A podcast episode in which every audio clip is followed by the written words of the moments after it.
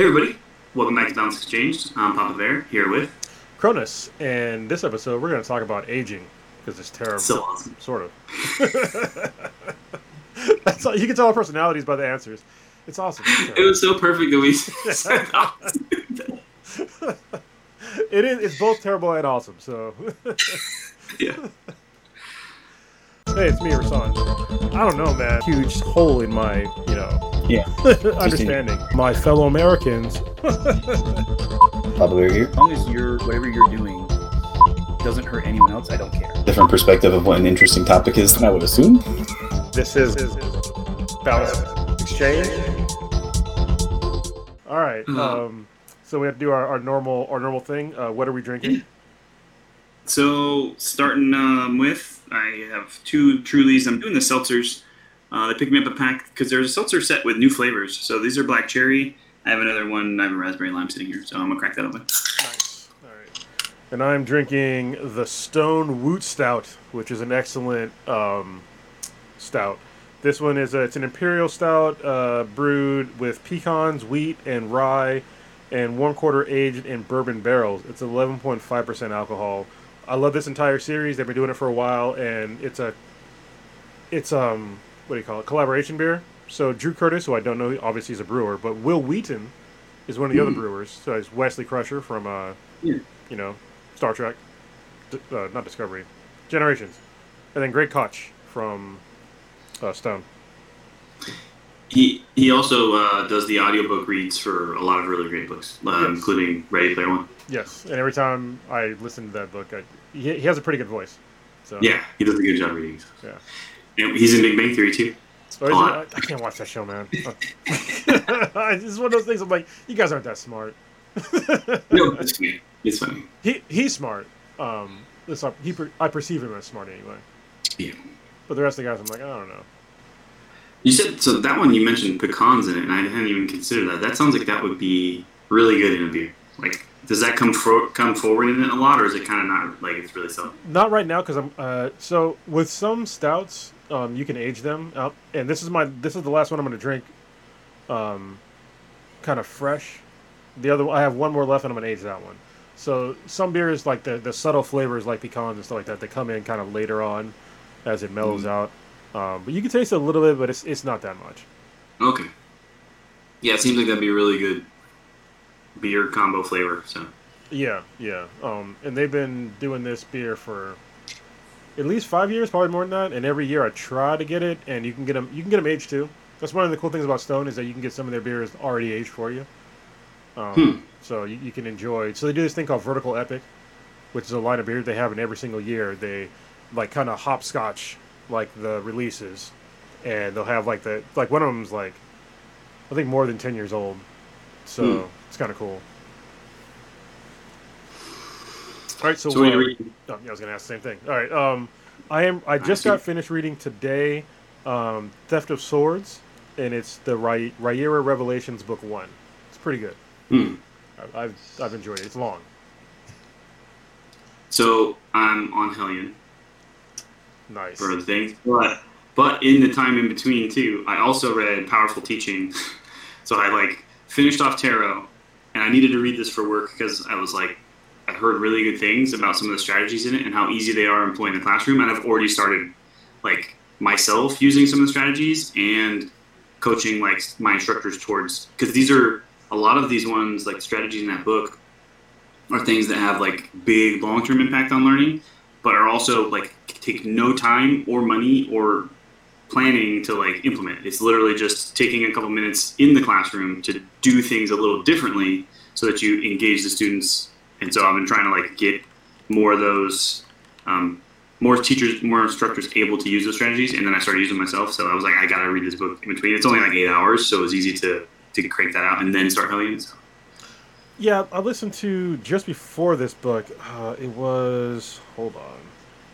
I read The Fire Next Time by James Baldwin, which is a really good book. It's just very short listen. It's like maybe it's less than three hours long, but it's really good to hear about you know like his experience as a black man, kind of back in the day, um, in like the civil rights era, and he has like kind of a unique experience on it. So yeah, it's I'm gonna probably read more of his books. he's like one of those civil rights people that most people don't know about because he saw what was going on in America and he just he just fucking left. he, he went to France and he was like, "Yeah, I'm not Hmm. dealing with that." And he still gives his, his experience on like what it was like to to live in America. And he still came back to America and wrote books and gave lectures and stuff like that. So if you have a chance to like watch some of his debates and stuff like that, he's he has a pretty pretty sharp mind that is not a well known figure for some reason. It's kind of weird. Well, it's probably that that like it's external thing, and plus French, right? Americans have issues now.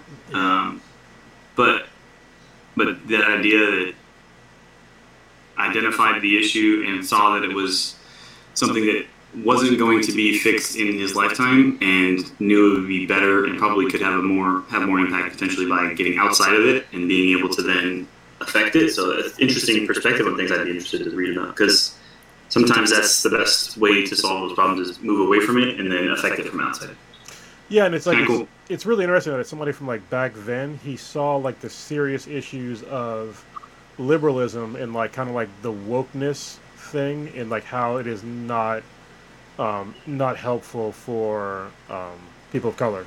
Even back then, he was just like, "You're trying to fix these things in your way that aren't helpful to us. Like you just want to like lord over us to like fix these things when like the the fixing needs to come from internally and like we have we have issues and it's not some people do it just for um kind of like social brownie brownie points you know and and Yeah. that's not the way you should come and you see it more now but it's it's insane that you know he saw it back then and would call it out and it's still a problem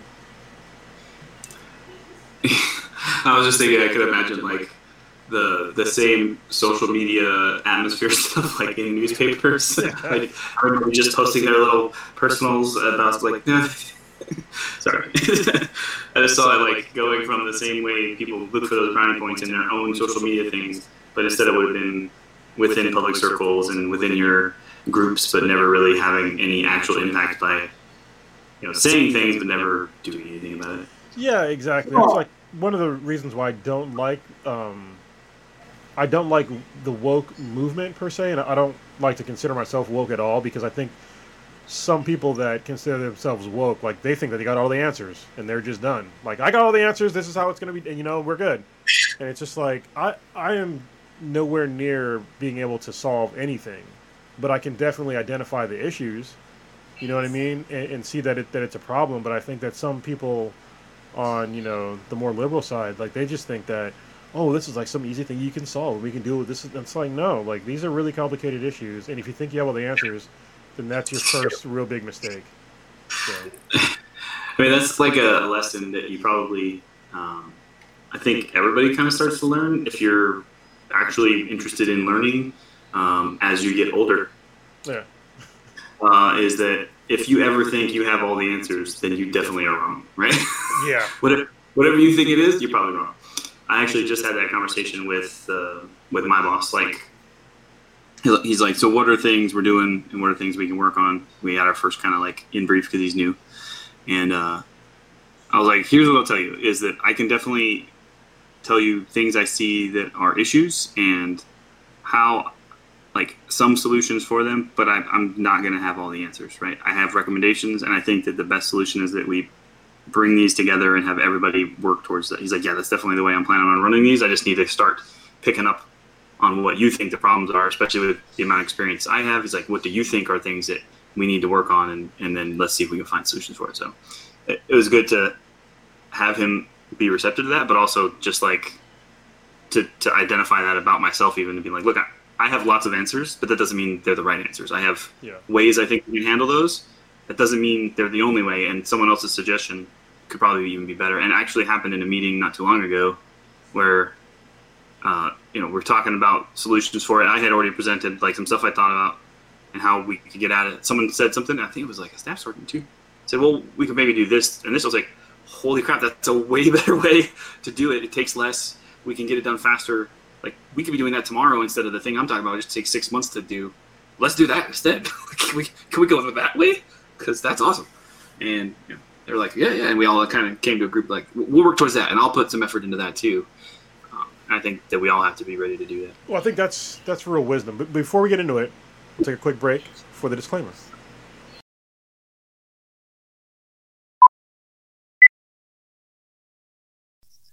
So at this point in watching our videos, you may or may not know that I am an active duty United States Marine. And I've been doing this for 20 plus years, so I know that um, it's really important for me to make sure to get this out there. If it's your first time watching this, please stick around and make sure you understand the disclaimer. If you've watched a whole lot of our episodes so far, feel free to go ahead and jump ahead to the new content. Um, so what I need to talk about today is that I am not authorized and have no way of being approved to speak on behalf of the Marine Corps. So any opinion that I give or any concept that I discuss today is the position and the opinion of just me, myself, just a man who has a bachelor's degree in political science and a master's degree in leadership and organizational management and has spent my whole life looking at government structures and social contracts and how these things are supposed to work, what the philosophies and things behind them are, and read a lot of books on that kind of stuff. And it's definitely one of my personal and key passions. And so when you hear me maybe give a position or a concept on something, that is only my own position. I am not a public affairs officer for the Marine Corps. I am in no way giving what the Marine Corps' official position on anything would be. And honestly, a lot of the topics we're going to cover here, I'm pretty sure the Marine Corps doesn't have a particular position on. Um, so if you do have any questions about what the Marine Corps policy on certain things could be, you can definitely research that and find those out, um, or leave a comment or send us a message uh, if you can get a hold of us somehow, and we can maybe be able to answer those questions for you. So with that said, let's get you back to this week's content. All right, we're back. So, um, one of the first, I, I didn't want to start off on like some depressing shit. All right, so I want to start off. Or you don't want to? I don't want to. I, I want to start off on something that's kind of more uplifting about getting older, and it's sort of what you were just talking about is is actually gaining real wisdom um, as you age, and I think it's something that y- when you're young, you know, you have older people that tell you these things, and you don't understand. I, I think that most young people don't have the capacity to understand things because they think that once they, you know, once they're introduced to some sort of data of any kind, that they understand it and they understand like they might possibly understand it, but they don't understand the context or like how it can um, how that data can really change on if you apply it to other things in different you know relate relationships and stuff like that. I mean, I think that's something you, you don't really have a chance to really dig into until you see like all these different perspectives through you know going around the sun a bunch of times, you know. Yeah. so, um, like your example that you're giving about the you know the staff sergeant, like a, a younger, you know, one officer or, or even a younger whoever, a younger boss, would hear a staff sergeant's, you know, suggestion be like, "No, I got all the answers," you know, because they lack wisdom. They they lack the fact that, you know there are things that we are not going to know, and that we might have we not we might not have the the connections available to understand everything on that certain subject, and then ego gets in the in the way of well, my way is the way that's going to be done, and that's the that's the best way it could possibly be, and that's that's where you hit issues. So the unfortunate reality too is that age does not necessarily equal wisdom either, No, right? So no. it, it takes it takes someone putting effort forth in in taking the time throughout that time to actually apply their experience, consider what it is they're doing, um, do a little bit of metacognition, like using a big science brain word there, right? Um, actually think about how you got to where you have these concepts. Like, why do I think this way? And most people don't spend time thinking about that. And honestly, talking about you know something we talk about all the time. If you're in a scarcity mindset, you don't have time to think about this kind of stuff. Yeah. You're focused on survival and these these needs, and not why you might think a certain way or or how you even actually feel about a subject. You're not not worried about that stuff. So these deep philosophical concepts can't always be applied by everyone. So yeah, age does not immediately equal wisdom. Um, I'm actually at a part in Hellion right now where that potentially is the case, right? yeah, it's a great book. Um, but but then to to make that point too, then these characters prove that it's possible to be young and still have wisdom, especially in specific areas where that person has more experience with that exact scenario than the other person does, even though they're older. So maybe they don't understand what that is, or they think that they do, and or think that they they know that that person's so young, so they couldn't possibly have experience with it, and then they just immediately discount it. Like you said, some other officers might have just not listened because ah they're they're inexperienced. I just don't even have to listen to you. But that perspective, that one experience they had, let them have the opportunity to say, this is a better way to maybe do what we're talking about that I didn't have. So why would I not listen? You know, you just have to be paying attention, and it's hard for a lot of people. Yeah, it, it really is hard because it's it's hard to have like a pliable mind as you age and like being you know a lifelong learner, you know, or you know autodidact. I use the the fancy word again. Um, you did. I, yeah, I think if you like, you know, if you go through your life like with the same static mindset and don't understand like your own personal flaws, then the whole wisdom thing as you get older, like you you know you're not getting really wiser or really gaining much wisdom because you know you're stuck in that mindset. So it kind of works both ways where you can get a lot of people they, they get older and they're still living that you know 20 year old mindset. Their their body's just getting older, you know, but they're they're not taking advantage of really going through their own personal experiences and understanding like all these things that happen. That should you should use all those things together along with new information to really shape your your view on life. Um, and there's a lot of old people that that I'm, we're not old by any means, like we're you know quote unquote middle aged, um, but a lot of people that are our age or older, like they're they're still just they're stuck in that mindset, and I don't think that a lot of them they, they just can't get out of that because they think that just because they're old that they know everything or they know like the most that they can that can be done, you know, in in a certain in a certain area, and it's just like that's that to me that's sad as fuck. Like when I see somebody that's older that is stuck in their ways, it's like you're missing out on on a lot. Like if you're just like, oh, it's the millennials' fault, like maybe understand like the millennials, you know, like they're what what they're going through right now, because I think a lot of us they we don't we don't give the younger generation the benefit of the doubt, you know, because yeah, we've been through like crappy times, but we've also had the time to really gain, you know, wealth and knowledge and hopefully wisdom. But they're not there yet. So let them, you know, make their mistakes. They're gonna make mistakes. We all did. Yeah, but you gotta be careful, remember, because I'm a millennial. Yeah. Well, technically, I guess yeah, you are. Yeah. Because you're, you're a couple years younger than me. So yeah. Huh? Yeah. Just just about to turn 40, so 1981, which makes me about as old as a millennial could be. Oh yeah.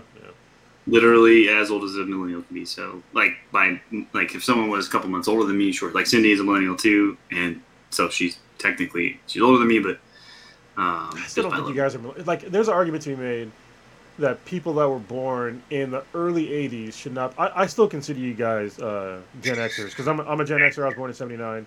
If, if if you can remember a time before the internet, I Yeah. don't think you're a millennial.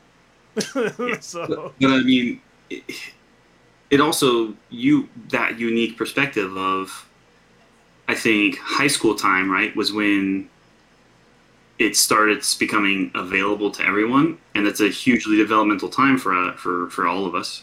So the fact that we were in these prime developmental times in our life, right as this huge shift in technology and communications and everything for the internet comes around, makes us it's like our age is the, the perfect group to to say we're kind of this this crossover thing. We're really not the Gen X, and we're really not the youngest end of our stuff too. But this this weird middle ground. I don't mind being that. It just it, it is important to say like I think maybe that's part of why I am capable of thinking about things differently because we've had to see two very drastically different things in our life, especially at a key key moment. We went from you know uh, I so I was only like six years old or seven years old or something, and we got a Nintendo, right? And it's that's huge. That's You can now have a home home game system. You don't have to go to the arcade, and it started that shift for everything being able to become more accessible, more easy, more at home. We don't have to go to do these things.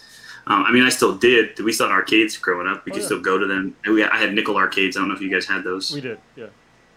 Yeah, and it, it just, but it, but then now you go and look and like finding an arcade is like a, a rare thing. You're like, oh, this is super cool. Look at this arcade, and Well, I, I that remember. transition. Yeah, well, I remember like with arcades specifically because I used to be a huge gamer. I used to go to tournaments for for you know at arcades, uh, you know, and then obviously the internet came around, so I could do tournaments online and stuff like that. And seeing like the, uh, I remember being young, and being like going to arcades. It's like, yeah, I have a Nintendo or Super Nintendo or an Atari or whatever, but like there's no way that I could easily get the the graphical the, the same graphics at home that you could in the arcade. Like to me, it seemed like it was fucking impossible until the Neo Geo. But even then, it was like six hundred dollars. Back then, it's basically a fucking million dollars. You know what I Yeah. mean? Um, but I thought it was gonna be impossible, and then all of a sudden, like slowly, not even slowly, it's probably really quickly, like PC graphics like started eclipsing, you know, the arcades, and that that's when you really saw the death of the arcades. Is like when Hmm. PC started peaking the graphical um, abilities, and then you saw consoles coming right behind them. It's like, man, that was like a it was nails in the coffin for the arcade. But I still enjoy going to ar- going to arcades. I still do. Same. Yeah, same. I was um, on a work trip to North Carolina and happened to, we were driving to drop someone else off, and I caught out of the corner of my eye that that you know the classic look of you see neon and get, I was like, what is all that? And I could tell as soon as I looked, at it, I was like, that's an arcade. I'm gonna go over there and check that out. And like right up front, they had the brand new Teenage Mutant Ninja Turtles four player arcade with the new graphics. Like, I'm playing the heck out of that game because I remember the old one, and it plays just like it. It's just like newer art style, newer graphics, but still the same gameplay. I was like, this is fun. This is we played that game for like an hour. So, and it's it's sad that you know kids nowadays they don't they don't get that. Ex- I mean, they get it. In, they obviously they have the online experience, but it's different. It's different. It like, um, you know, we have like social media, but I think people kind of forget about the actual like social experience of like actually going and like expect today especially it's like really skewed because you know COVID's happening. You know, it, if you're social distancing, like I think me and probably most of my friends are doing, um, unless we're vaccinated, like we'll hang out a little bit now. But back then, like going to an arcade, meeting up with your friends, and meeting new people, like learning the rivals for your, you know, the, the best guy against like the best guy, you know, and Yeah. watch like literally watching them play like a fighting game together. You'd have like a crowd of people all around just to like watch this one event. And it was so amazing. Like, and kids will never get that again. They will never. I mean, they, you can watch it on TV.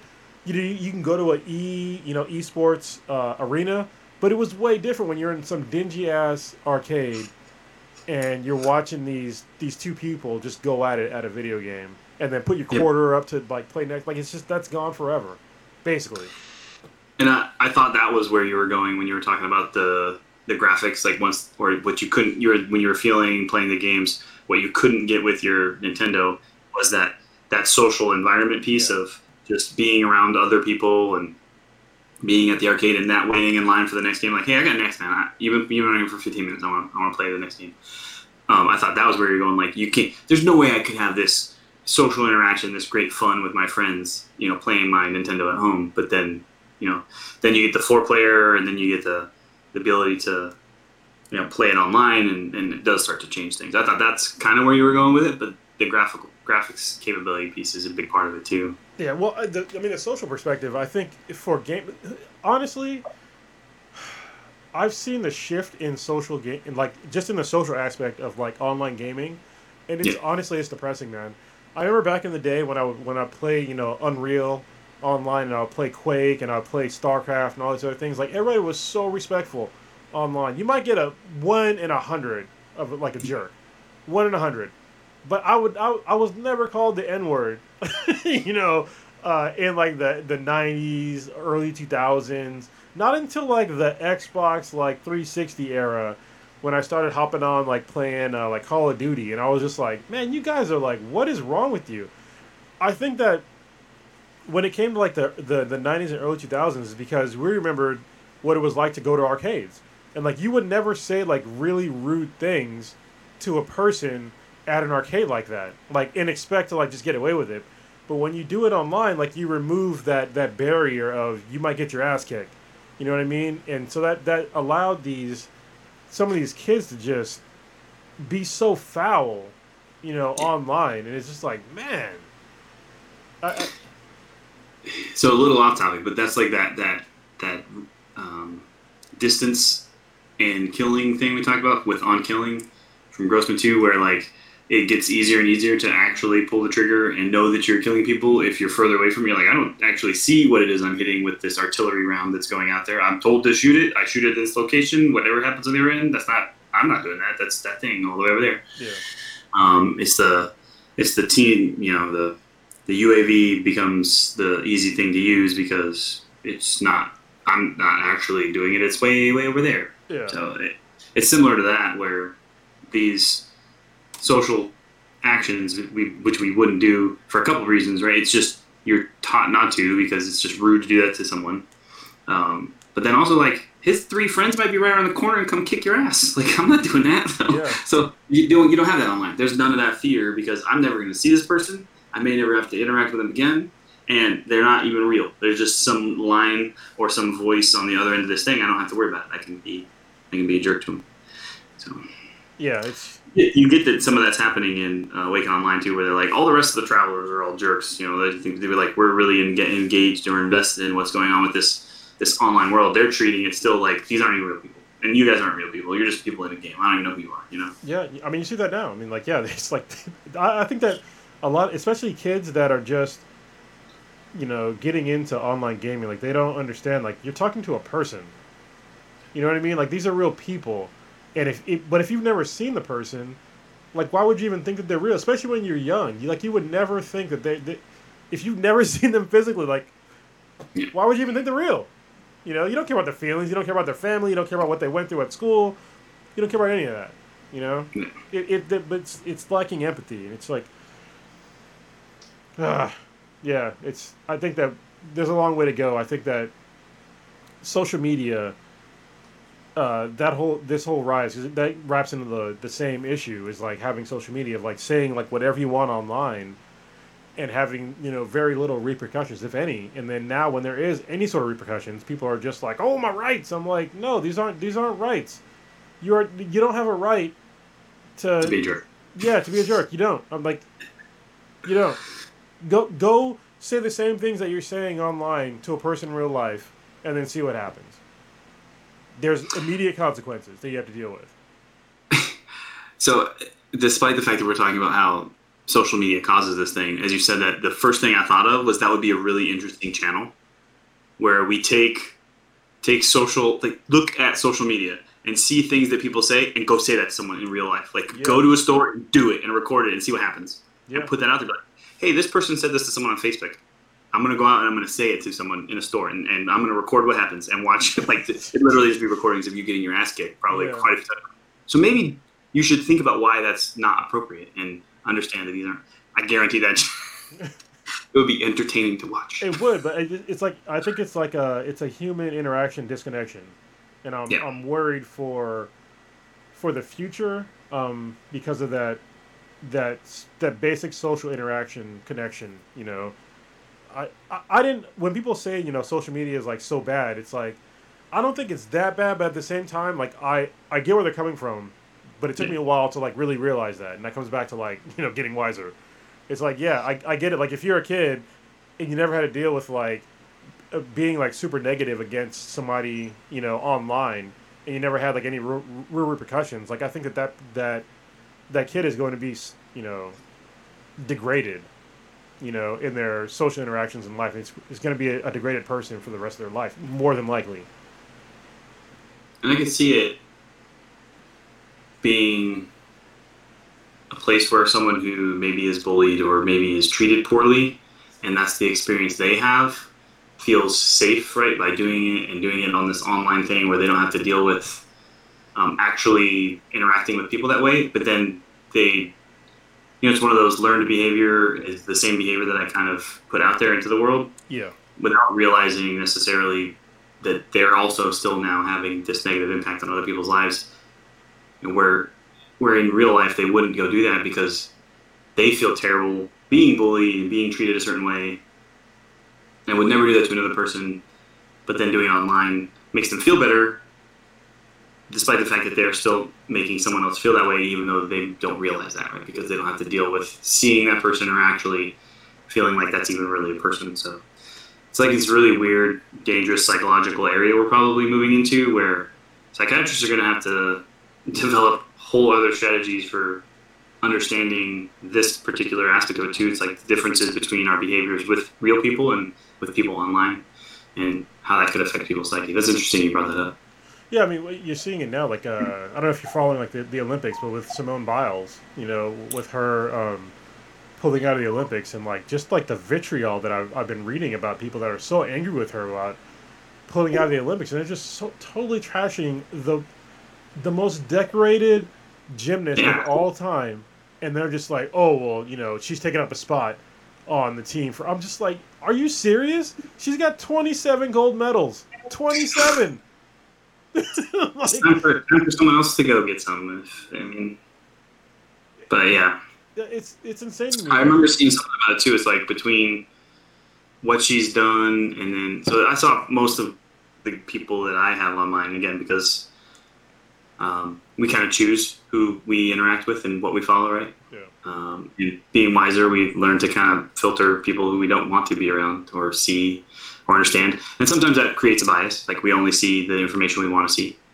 But um, I've mostly only gotten people who were on the defending it side, I guess, because all I saw was I saw two where someone was talking about how did this, did that, did this, already a hero kind of thing.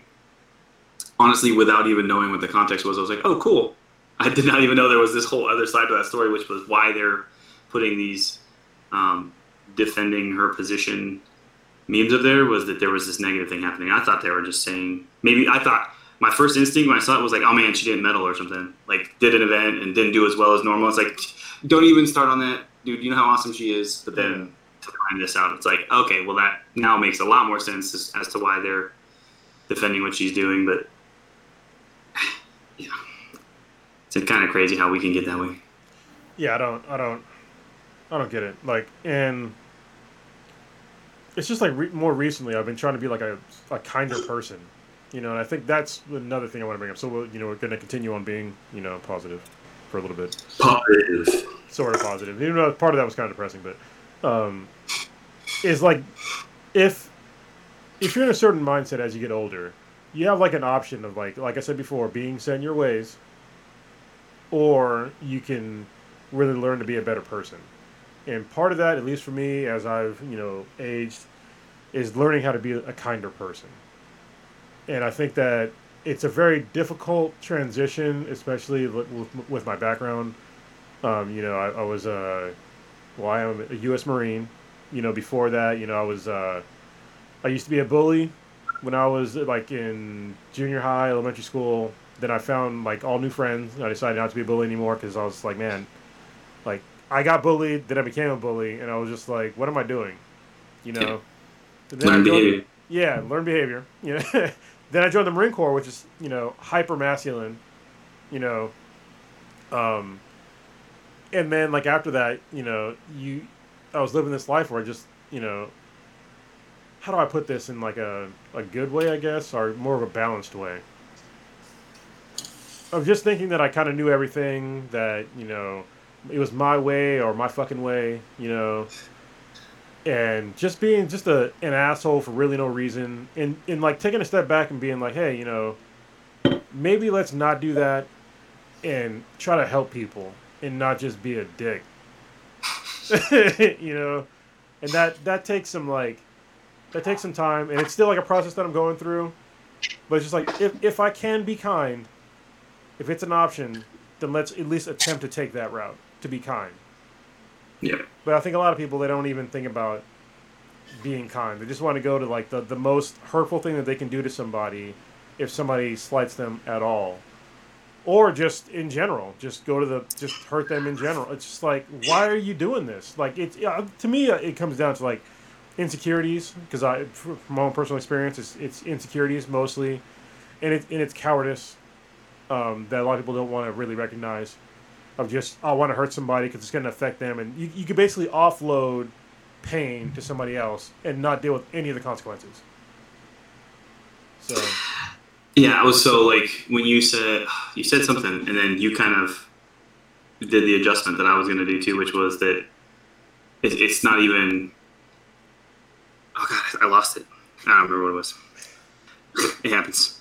Uh, getting old, forgetting stuff. yeah, Uh, I think some people. Oh, that's what it was. It was not necessarily like hurting someone just because you have a reason for it, like oh to get back at them, or because they slighted you, or because of anything. Like people are doing it just to do it, like just because it's it's that learned behavior. Like I don't understand why I'm being a jerk on the internet, but I see other people being a jerk on the internet, so I'm being a jerk on the internet because it's fun. And honestly, like there is a there is a like normal endorphin response that goes along with being a jerk to someone and seeing that you've hurt a person. Yeah. It that getting that response right there is a natural response in our body that happens.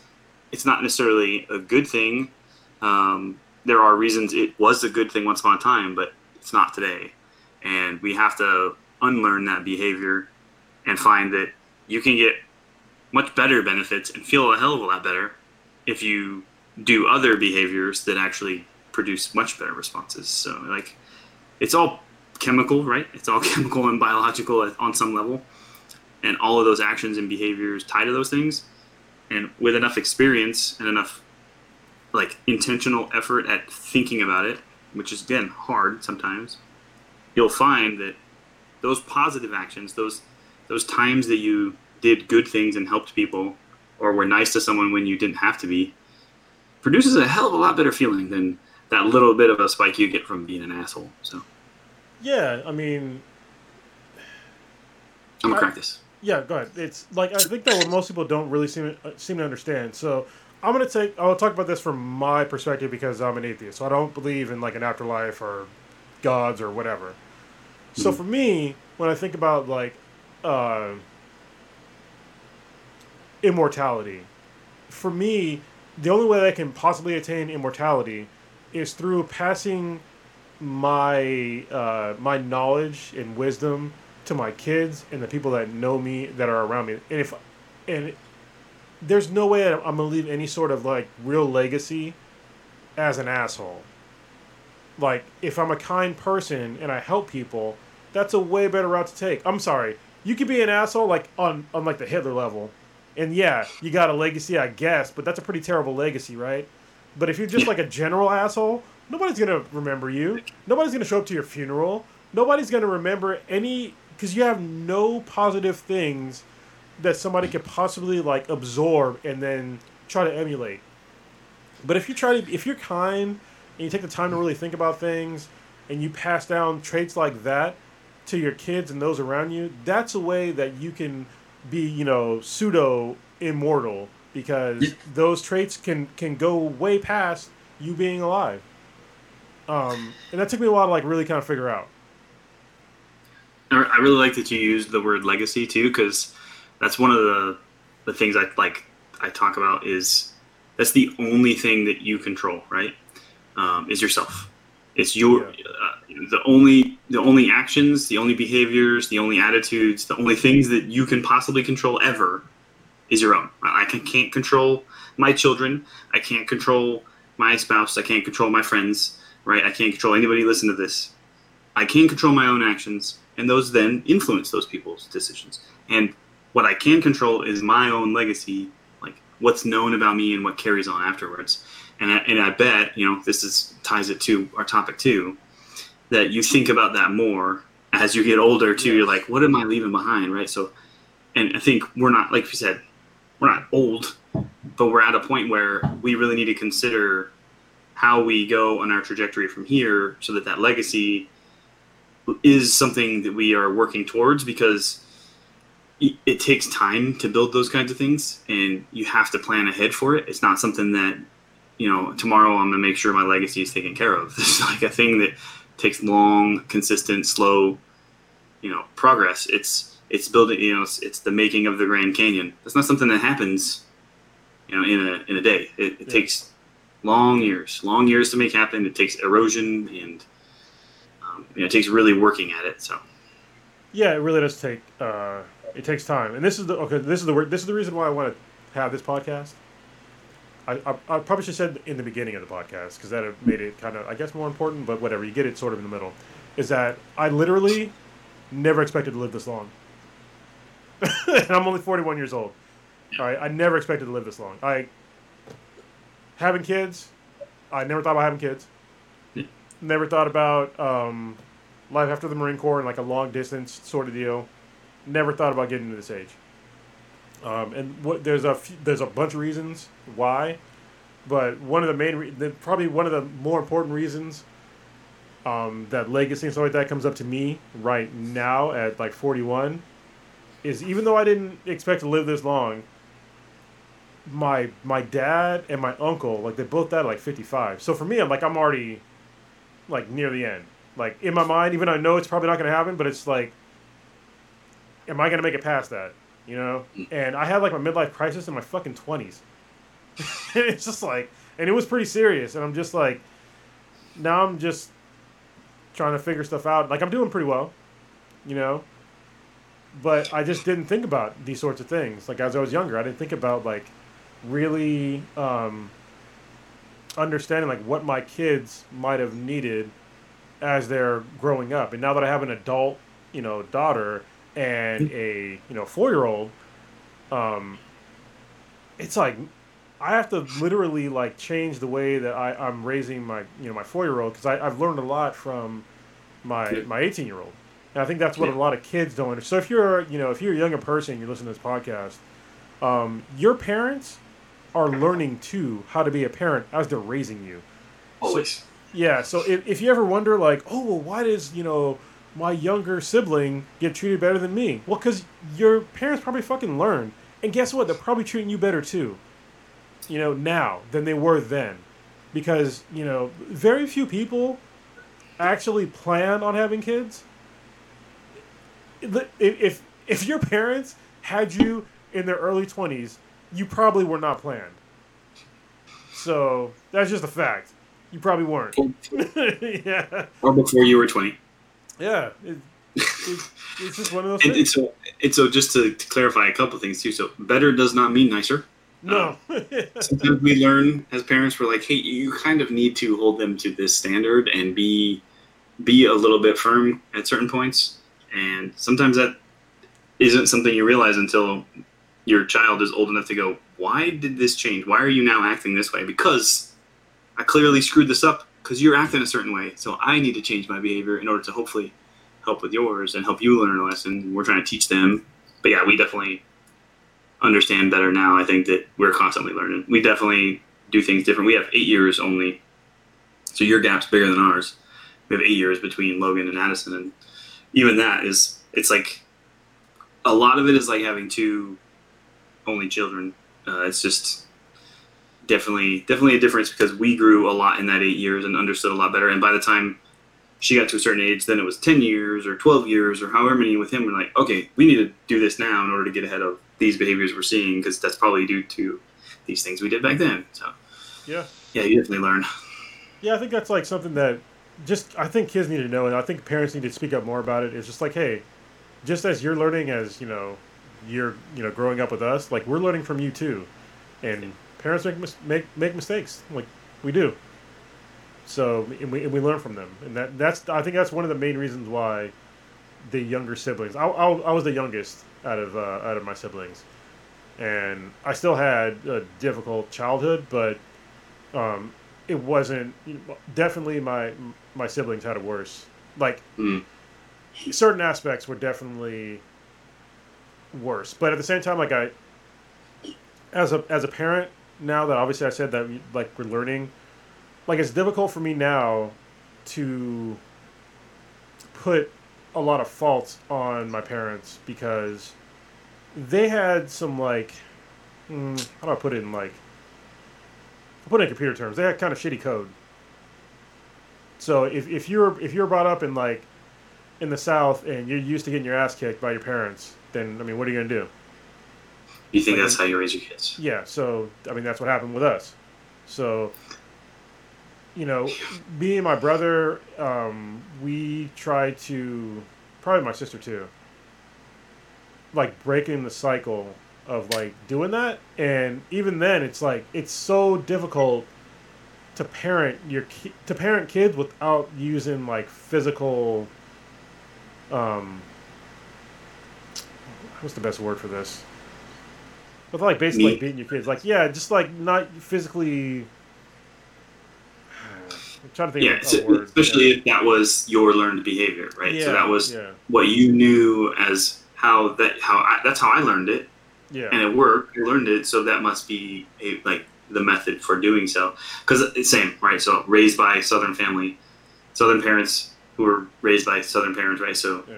um, so I definitely got that. But I think I wonder if this is a generational thing for us, right? Because same for Cindy, same for me. Both like had it pretty rough as far as physical stuff goes, and for us, instead of like for earlier generations, our parents and probably their parents, it didn't become the cycle. It became that act was enough to make you go, "This is this is not the way I would want to be treated," because I know there's a better way to do this. How did that happen with with our generation?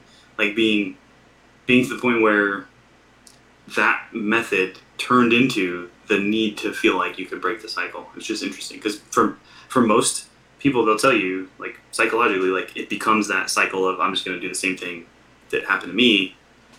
It makes me wonder because I've heard it from many of my friends, like who are parents and are our age, like that they felt the same way. And it's now like this is enough times that this is the time that was the, the final for me to go. This has got to be a trend for us, like our age group. I have a a theory. I just thought about Really? it.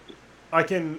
So, did you grow up um, in a scarcity mindset or an abundance mindset? Number one, scarcity.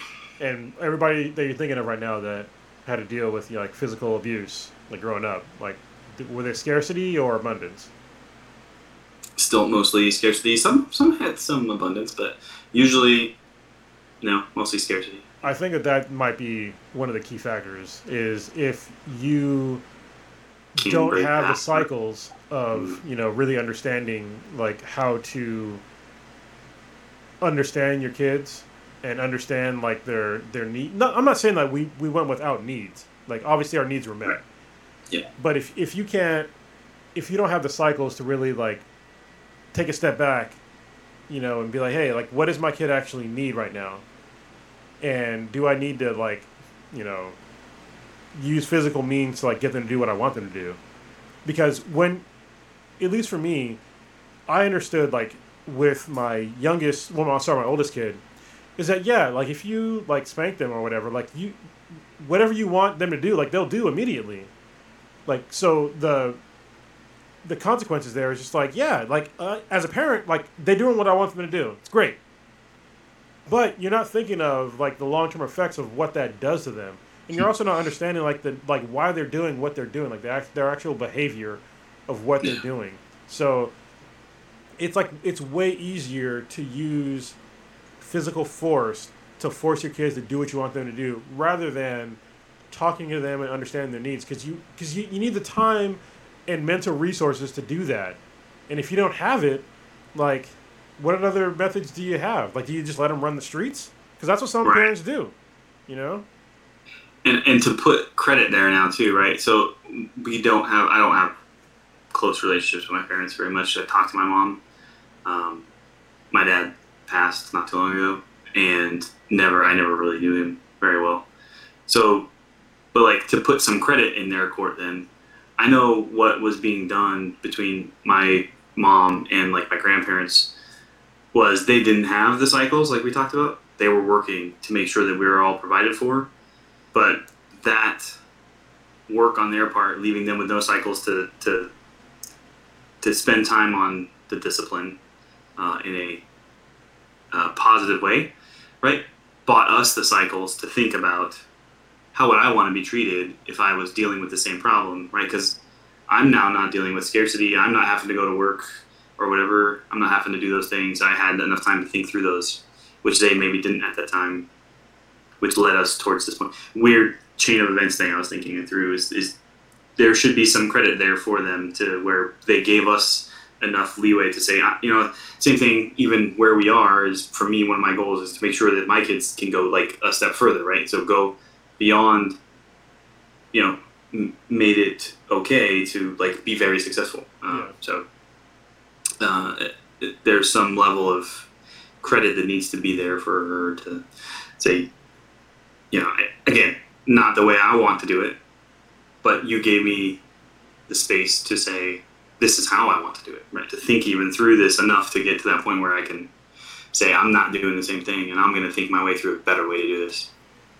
Yeah, and I think that's I, I like that, like that we can take the time and like really think about things, and but what, at the same time, like people that are, you know, in our same age group, like I see them talking about like this this new generation is so soft, but it's like, I mean, yes and no. Um, first of all, I don't I don't necessarily think that every generation needs to be hard as fuck.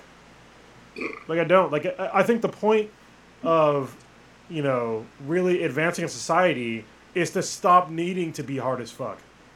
You know, like we should we shouldn't feel the need to just keep being so aggressive towards people as time goes on.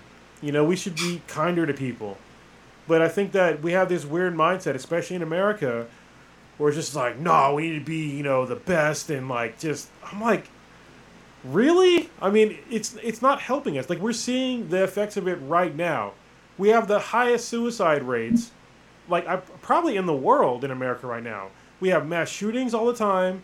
We have people that are fucking crazy depressed, and we just keep pushing this this mindset of like we're you know being so hard on things. It's like I don't think that's that's advancing our society like at all. And, and you can't call the the younger generation weak when you raise them. You know, you raised them. That's where I thought you were going to go at first. I love that you kind of went a different way, and you got me at the end. Yeah. but like, it, um, yeah, that was the first thing that came to my mind as you brought up the, the talking about the younger generation being so weak. It's like you raised them. Yeah. So if that was your goal, then you failed at it. Like whatever you thought you were doing, which you probably didn't think about, no, uh, did not get them where you wanted them to be.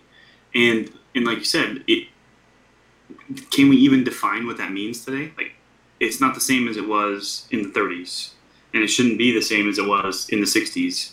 Those should be being defined by each generation. What does being resilient and being tough? And again, like that that exact word is used frequently. It's like they're soft and not hard, right? Those two specific things, and like those don't really mean anything in reality, like yeah. about how people are people behave. Are you talking about like how physically hard my abs are? Like I, I don't. that's like that's a real thing, but that's not what you're talking about. You're talking about your resiliency and like your ability to persevere and do these other things. And if we're talking about kids who have been raised being constantly picked on online and like constantly berated online and they've made their way through that and they've become a functional adult they're probably a hell of a lot more resilient than you are. You just don't understand that resiliency because it's different than your resiliency.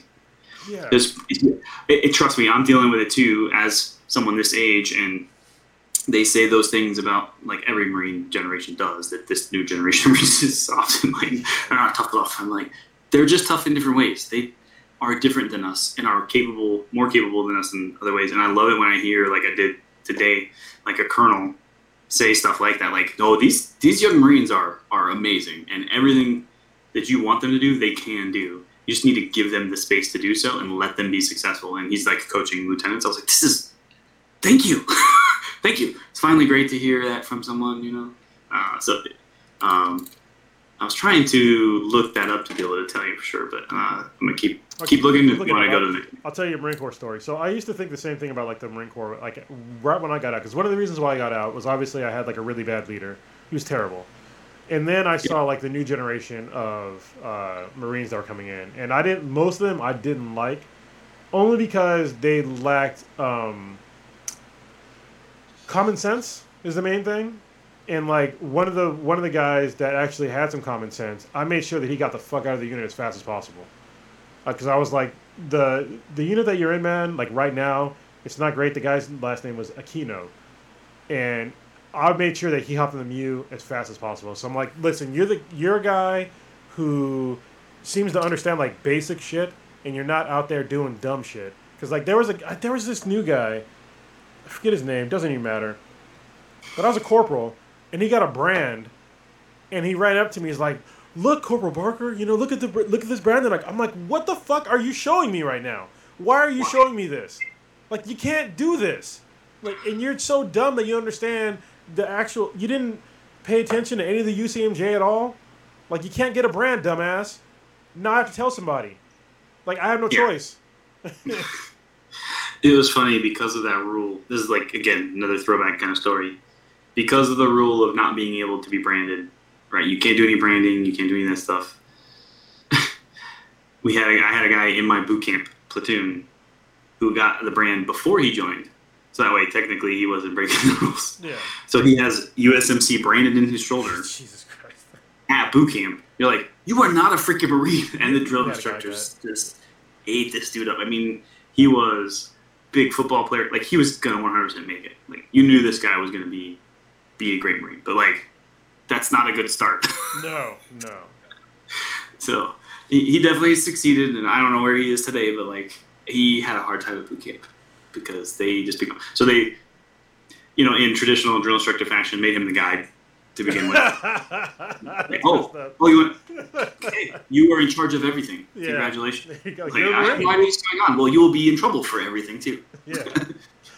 So if Uh. you can't be smart, you're gonna be strong. You know the way drill instructors do. So, Yeah, I used to, I used to Uh. one of the ridiculous things that I said when I was a younger parent was that my kid's either gonna be dumb or strong, and I'm just like thinking back on that's fucking cringe. That's so fucking cringe. Like, why would you want your kid to be dumb or strong?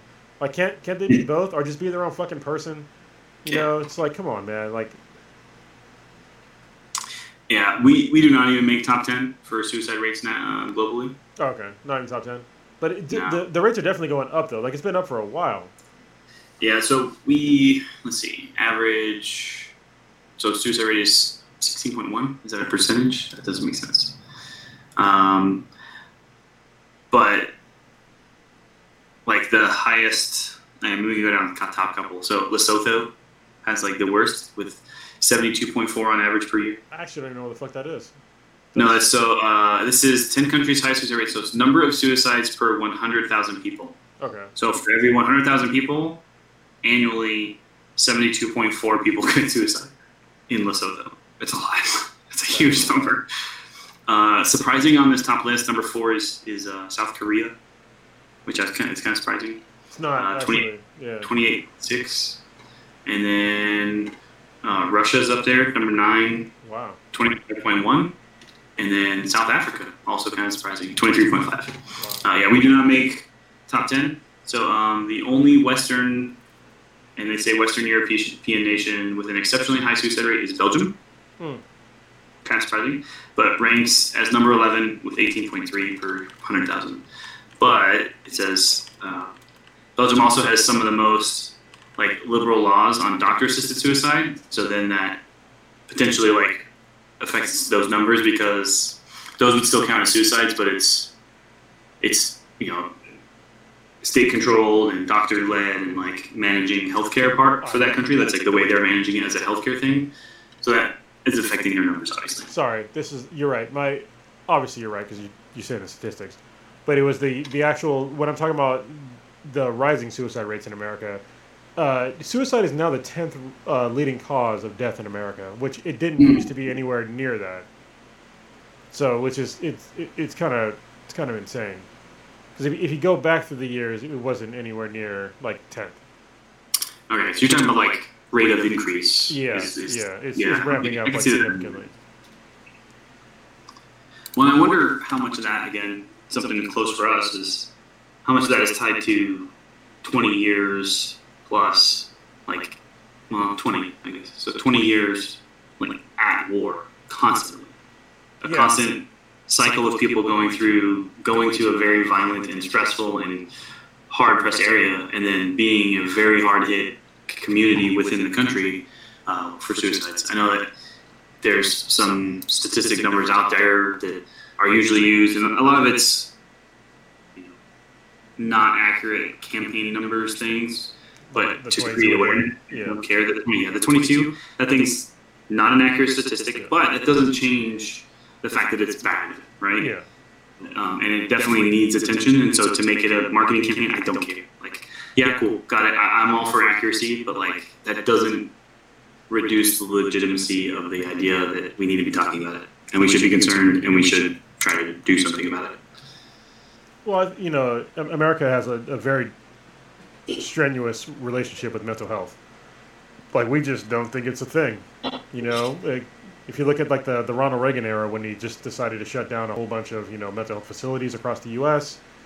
And then we saw, you know, homelessness spikes. We saw, you know, uh, people getting thrown in prison spikes. You know, it, it's just, it's insane that we, we don't put enough stock in mental health. And we, it goes back to like what we talked about in the very beginning with, um, with Simone Biles. Like people don't care about her mental health like at all. And like Naomi Osaka is another person who's a professional athlete. She had mental health issues. She pulled out, and people got mad at her for that. I'm like, can you imagine being mad at somebody because they literally like in their mental state like they can't they can't do it can you why would you want to force somebody to do something that they, that they did not want to do like really think about that like it's none of your fucking business the way you just said that, right? So, forcing someone to do something they don't want to do, immediately, like my brain went towards rape, right? So this is complete. It's like a completely different subject, and I'm not reducing the impact of that on a person's life, but if you if we frame it under that thought process and like take a step to a different direction and say to do that to someone to to say despite your mental state to, to say despite whatever else is going on that makes you not feel like you're capable of doing this right now i don't care. Do it anyways. And forcing them through whatever coercive methods you have available to you to do so it's not unlike it. Like i'm not saying it compares and it has the same physical impact on you but it's it's that same concept in a not physical thing. So to to go to where we don't seem to understand mental health issues right in america because we just can't see it so therefore it doesn't exist. It's similar to that same thing like a, that is a physical act which sometimes is, is frequently legitimized or you know under under legitimized but yeah. not legit yeah, like, not treated as important as it should be is i'm trying to say. I, I can't think of the right word right now. But like it's similar right it's where you say like this is despite your resistance to what is going on and your inability to do so i'm going to make you do it through whatever means that that person has available it's pretty it's pretty like if my brain immediately went there I was like i know this doesn't seem i know it's not the same thing but it was a connection i just kind of made when you said it that way i was like whoa Oh, well, I think a lot of people, like me included, like hundred years ago, of like the the issue with like rape in America. I remember. So let me just. I'm probably I'm probably gonna make some people mad. I don't give a fuck. First of all, if I made you mad about that statement, but there is an issue with rape in America, even in the armed forces, especially. Um, the first time, if, if you don't believe me, if y'all are, you know, 'cause I know we, we're gonna have a lot of armed forces listeners. Um, Sure. To this podcast. First time I went to Iraq as a contractor. I went there and I went to the VBC, which is the Victory Base Complex, and there were signs everywhere about for females to walk with other people at night because of rape. And I looked at that, I was fucking horrified. I was like, "Are you? This is the U.S. military. Like, why are people worried about rape in the U.S. military?" And then you see like all these stories coming out. Like I forget the the woman's name. God damn, it was like a whole like rape crazy thing. I think she was uh, of Mexican descent. You know what I'm talking about? She, uh, was, she was in the army and she ended up getting raped and killed. And in texas yeah, and then it was like a whole thing that came out about. I was just like, i can't remember the whole the whole story and no i don't remember the name and i feel terrible for not no, it's but it's it's an issue. Like it's it's literally Yes. an issue that I did not know existed in the military. Um, probably because I'm a fucking dude. All right, I'm not worried about getting raped, like at all. but I thought that we thought of you know. Well, I thought we're all brothers and sisters, and meanwhile, we have pieces of shit raping women in the military you know, and it's like kind of swept under the rug. And it's been, and it, if you follow that story, I forget the woman's name. If you're looking it up, please help me. But um, it gets swept, it's swept under the rug like on multiple layers. You know, it, it wasn't just like the her commanding officer. It was like went way up the chain. But Like they, they ignored her pleas of being sexually um, assaulted, and she ends up getting killed. And she is not the only story that's out there and people just think that oh, you know, well, whatever. It doesn't happen that- often. But what if that, what if that's your daughter, man, or your mom, you know, or your sister? It's like, come on. So I was trying to, while we talk through this, so we could put put it in perspective for us too. The percentage of specific populations, right, that deal with the rape, and we are off topic, and we'll get back to age here second. Yeah. Uh, but age kind of matters here, as I'm about to go into it too. That um, the, the first stat I found, which is not the one I was looking for, is that like this thing reports the fact that there's a significantly higher percentage uh, over the years from 2006 to 2018, like occurring, but it's attributed to a much higher rate of reporting, like accepting that reporting is okay and understanding and knowledge about reporting processes and making sure that reports happen, not necessarily that more were happening, just that more were being reported, right? Yeah. Um, which just just tells you that means that all those numbers from before that probably were crap, right? That's all it says, and they're probably still not good. Um, but that that definitely it's almost always someone being assaulted by someone who is older than them is their senior either in rank or in authority. And that's where i think we can kind of uh, not intentionally trying to just get off this topic because it is one that we can absolutely talk about. Um, but since we are trying to stick to age today um, it seems like that that should be something that wouldn't happen right that you would have if we go back to that first concept we went through, which is like as you get older, you should become more wise and more understanding and more able to, you know, have empathy about someone else's perspective and think about it and understand what's going on with them. That that would happen less often, but it seems in most cases it's the other way around, where it's almost always someone taking advantage of someone younger than them. Yeah, yeah, and it's a shame. So I'll, I will say her name. I, I, I found her. Uh, Vanessa uh, Gillian. That's her name.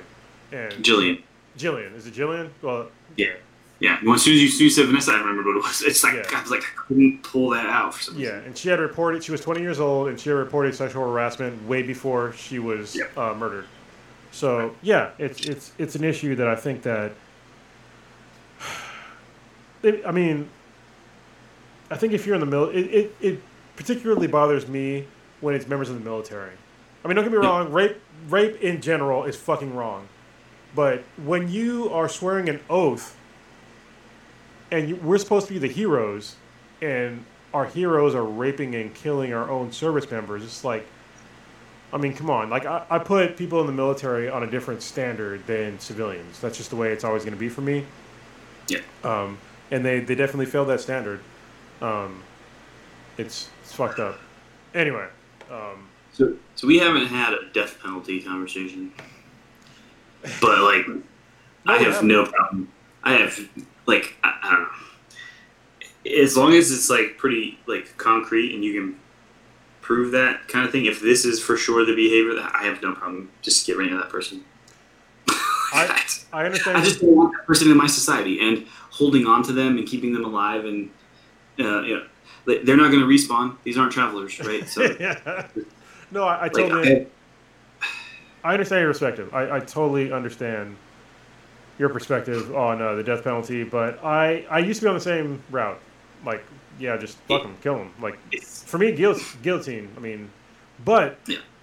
uh, the problem with me is that I don't feel that now that I've had a lot of time to think about it, that people that are on death row and that are gonna get hit with the death penalty, I don't think that they've they've done their how do I put it? I feel I, like they, they, they're, bail you on. they're not. So really- I- go ahead. I'm saying I think I can bail you if you're still struggling to figure, to forget to get there. So, um, so I say that right, and for for me, the problem is that the more aware you are of the way the system actually works right now, is that that due diligence isn't there to prove that that person deserves or or even did the thing we think deserves that Okay. action, right? Well, I, I think that there is things we can say if for sure there is a clear line that it happened, that deserves it, but we, we can't get past this line most of the time where we say I know for a fact that this person absolutely deserves this death penalty. I think that's kind of where you were going. No, actually, that, Well, that is well. no, that that's good. I mean, that's definitely important though. right? Because you, you definitely need to know if somebody actually did it, and you need like an actual like all approved. Because there's definitely people that, are, that have been on death row that have been killed that didn't do it. Okay, so that that aspect is pretty messed up. But what I was going to say is that I think that it, in America with our justice system is that I don't feel like somebody that is put on, uh, you know, that's going to be killed by the state or on federal level or whatever. Uh, I don't think that they've done enough to really pay back their their debt to the victims and the victim's Yeah, we, family. yeah. I remember. I remember. We did talk about this a little bit. Yeah. You, you're right. I don't know. I didn't pick up that's where you were going. Sorry. Yeah, that's my issue. Is like, w- like just think about it, just in general. Somebody murdered somebody. They definitely did it. What happens to the person that murdered somebody? They put them in. They throw them in jail, and if they're in a state that still has a death penalty, they're put on death row for multiple years. Um, they're separated from the victims. The victims, well, obviously, the victim's fucking dead, but the victim's family. There's really no. Where is there um, restitution for the victim's family? Like how? Why? Why? are- Why is there no possibility for them to possibly? God damn, there's a better word for this. Um, Work, work it back, pay it back. Do yeah. like. to like. Yeah. To like really fix things, but if you just kill them, there's no possibility for them to ever fix anything, and it, it removes the responsibility of the person that did the actual, you know, murderous act to like do anything. Like just like, okay, well, you're gonna die, but the the victim's family, yeah, the person's gonna die, but did the person even feel bad about it? You know what I mean? Did they what what have they done to make your to to improve upon their life? I'm not saying that every single time it seems to happen because obviously there's some families, um, you know, victims' families that are never gonna want to even see the person or want anything from them. But there are people that do need something like that, and I'm saying that needs to be an option for them to actually at least heal part of the damage that they did. And it's easy to just get thrown in. I'm not saying it's an easier route just to get fucking thrown in jail and get killed by the state than actually try to heal the damage that you did.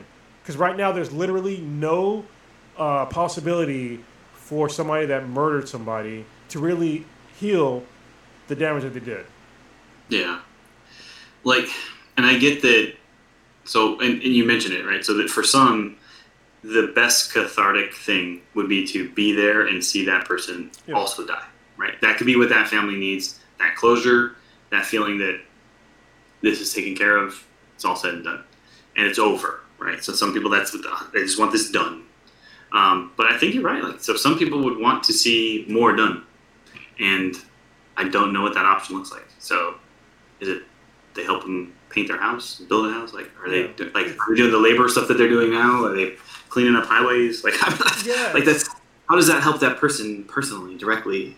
I know, I, I know. It's it's a it's a very complicated like issue, and, and if somebody heard like what I said, and you're like, oh, you know, Cronus, you're totally wrong. Okay, that's that's fine. You can think I'm totally wrong, um, and I, I'm totally willing to admit that I could be entirely wrong. But at the same time, I think that there could be a better solution to uh, to criminal justice, especially when it comes to like the death penalty. Especially knowing that a there's been multiple people that have been killed by the state that didn't do it, and we know this. We know this. What's the value of a human life? So I'll put that out first, and then second of all, is why why isn't the person that murdered somebody doing actual, actually trying to fix the harm that they did? Like we don't even allow that to happen. Like it should at least be a, an option in my mind. If you don't agree with me, it's fine. I get it. It's fine. Anyway, that was kind of brutal, but yeah. Yeah, definitely. So I, I do think that's a whole other thing. Um, something we can talk about maybe later if it's something someone wants to talk about. Have you seen uh, the movie The Life of David Gale? I have not. So it's a movie about the death penalty. Uh, it's got Kevin Spacey in it. Mhm. It's really good. it down. Writing it Um, so I will not talk about it because it's it's really good. Um, I'll say, remember we talked about there was like really good ones and then completely fell off and totally died. It's got like good era M Night Shyamalan twist level stuff in it. Ah.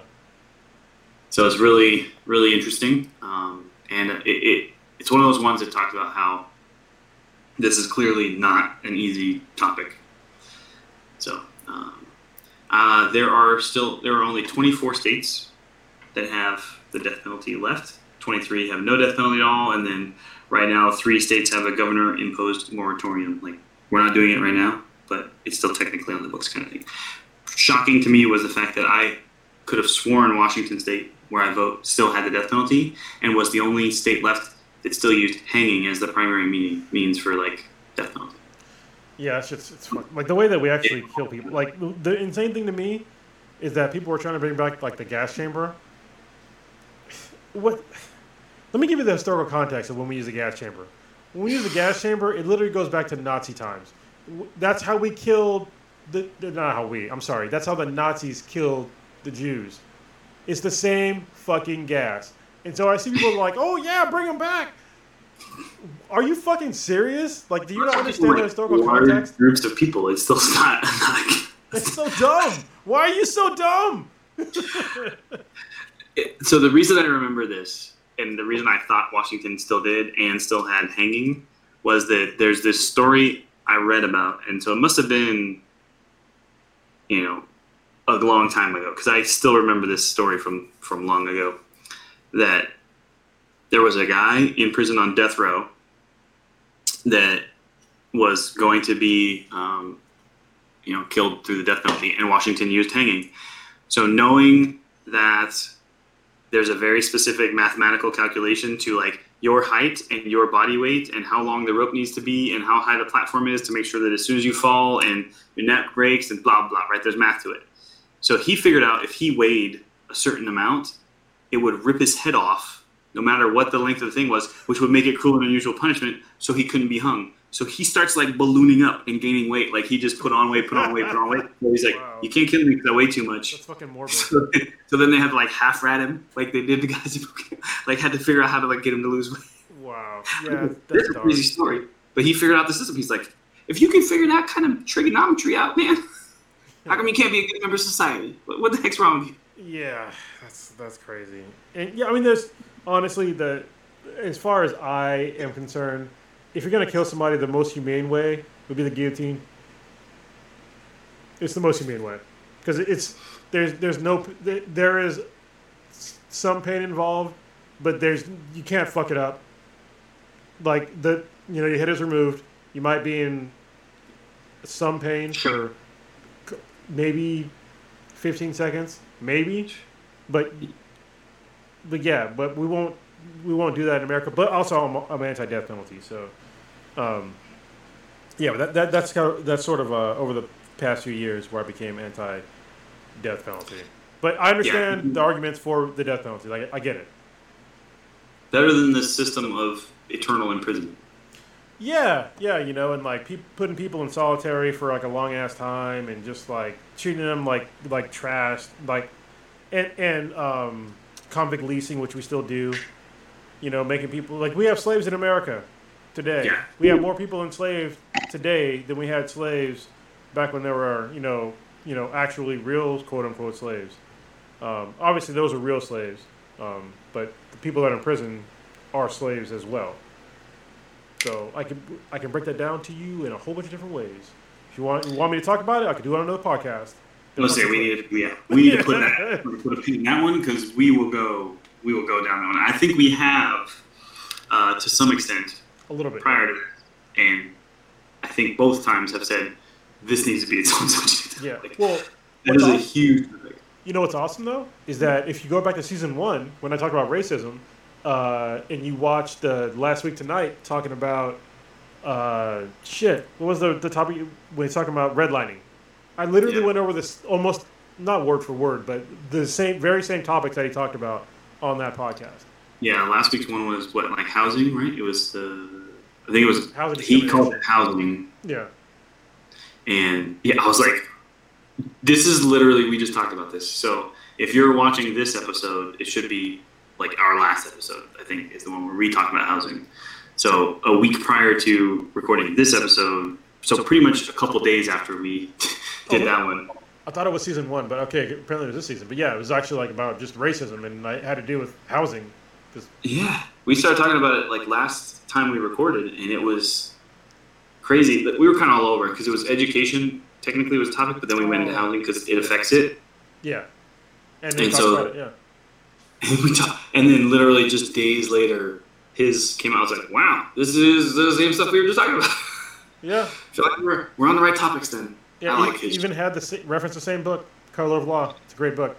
I will tell you what, I'm happy that um, Trump is out of office for the reason that it means John Oliver does not have to do a show about Trump every single week. Yeah, but he Because that got old. It got old. Like hearing them cry about it every week. Like, can we talk about cool, like small stuff, like that is supposed to be what your show's about, like that no one else cares about? Like that's what I loved that show for. Was like weirdly detailed reports on like crazy small like topics within the government that nobody even thinks about. Did you see the one on like special districts? Oh yeah, yeah. And I loved it. I was like, this is the crazy detailed level stuff that they need. And all they did was talk about the president for, for a year. I'm like, oh god, please just move on to something else. Yeah, it's it's hard. Like obviously he's got a there's ratings, but but it's hard when like the same person's doing like fucked up shit every goddamn week. It's Yeah, I, I just feel like with that show, like that was my safe space. You know, yeah, I got you. Yeah, I got you. Yeah. like like I could come to you for the stupid little nerdy level politics stuff that I, I get into, and I avoid the Fox and I avoid the The MSNBC. CNNs. And Yeah. all they do is toe this party line news, and I'm like, I expected you to do better, John. I expected you to do better. But yeah. I get it. Like you said, ratings and you can't. And again, he probably was where we were. Like at certain points, you're like, I'm just so frustrated with what's going on. I can't talk about anything else. Yeah. And the same things we like. He has his things that he comes back to, like we do, and that's probably what it was. It's like every week they're trying to figure out what to talk about. Like I can't help but want to talk about this right now. Yeah, it's hard not to talk about um, a major subject, you know, when Yeah. and it keeps and it keeps happening. It's like honestly, I think that you know Trump was like the gift that kept on giving for like liberal media because just like this is easy, you don't get to write it. Like he's look how bad this guy's fucking up, like you know. I almost wonder, like political cartoonists. Like I, I wonder if anywhere during that time, all they did was publish the exact same cartoon from last week, and no one, and no one even noticed. yeah, just just a new bubble. All right. Same exact cartoon. So the last thing that I think we're gonna talk about this might take a little bit. I don't know. It, it'll take Hold about on. thirty minutes for sure. That was me. Sorry, I something in the audio. I just totally destroyed it. What would you say? Oh, I was gonna say the last thing we're gonna talk about because it's gonna affect uh, both of us because we are both athletes, um, and we're gonna talk about being like an aging athlete.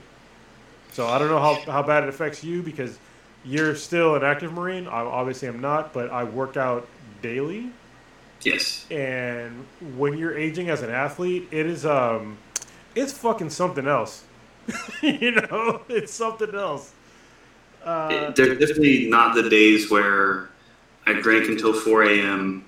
and then went and ran a PFT and had like the best score I've ever had. That's not happening. no, no. It's not happening.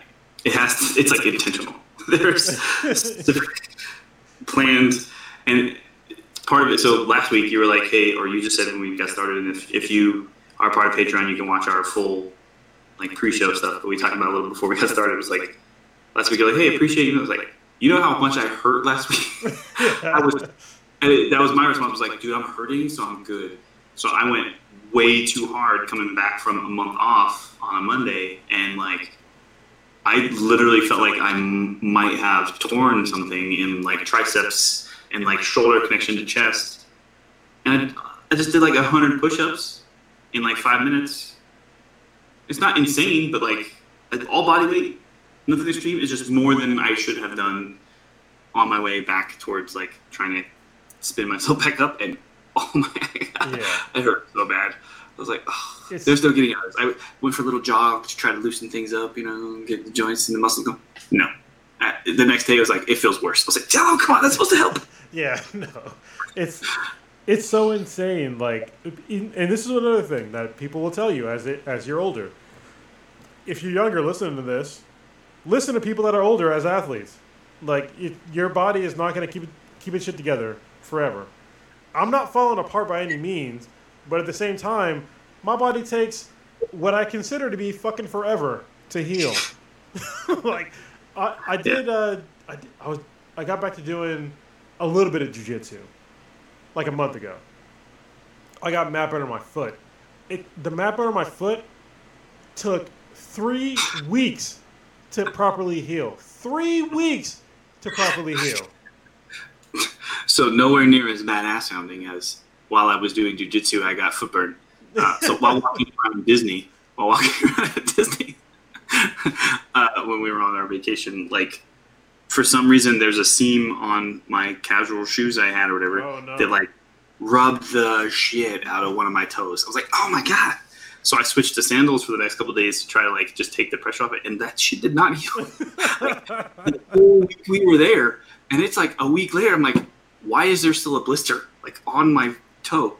And as Marines, right, we hike all the time. I, blisters, whatever. Yeah. I, I get them, but like that, it did not go away. I was like, how is this does not math out? I don't understand how this is taking so long to get, to get healed up. Yeah, it's just- It's a book from Disney. Like that's not even a thing. Yeah, it's, it's just it's insane like how much your body is slowing down, and like we see it, like it's slowing. Obviously, I'm, I've lost like some of my hair. I got some grays now. You know, like I'm getting older. Like when I see like my hair like starting to come out and like my grays, it's like my body is just like you know. There are more important things than your hair and your hair color. Let's just try. Let's just try to stay alive. All right, how about that? and even then, it's like things take longer to to get back together and I'm just like, man, like this is it's like legit. But what's crazy go go ahead, sorry. I will say I'm I'm kind of lucky in the, the hair department. So, like, it hasn't started really falling out. So Cindy likes to joke and say that like you can tell the the like the windows peak sections. She's like, oh, they're getting further back. I'm like, no, they've always been that way. They I just have kind of like this larger thing. You can go back and look at 19 year old pictures of me, and I it still has the same hair thing.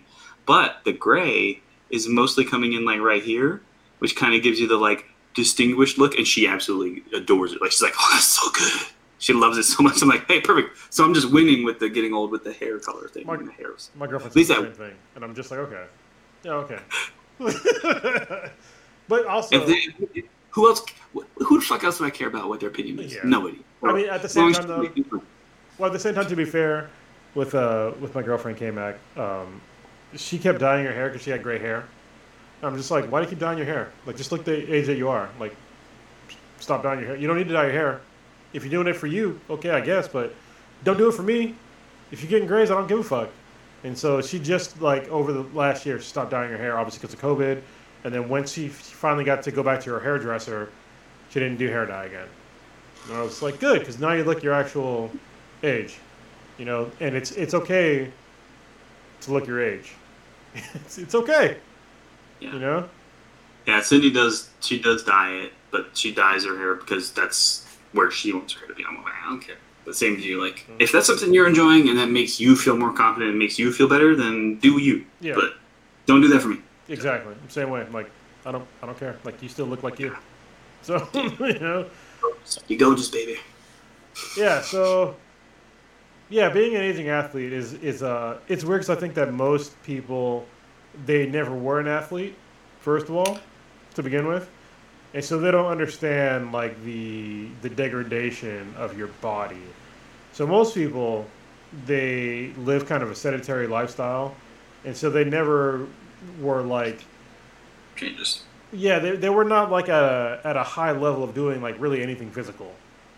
But once you are at that level, and then you start trying to like really keep up that level, like it, it becomes difficult to accept that you know you're not in your 20s anymore. Yeah.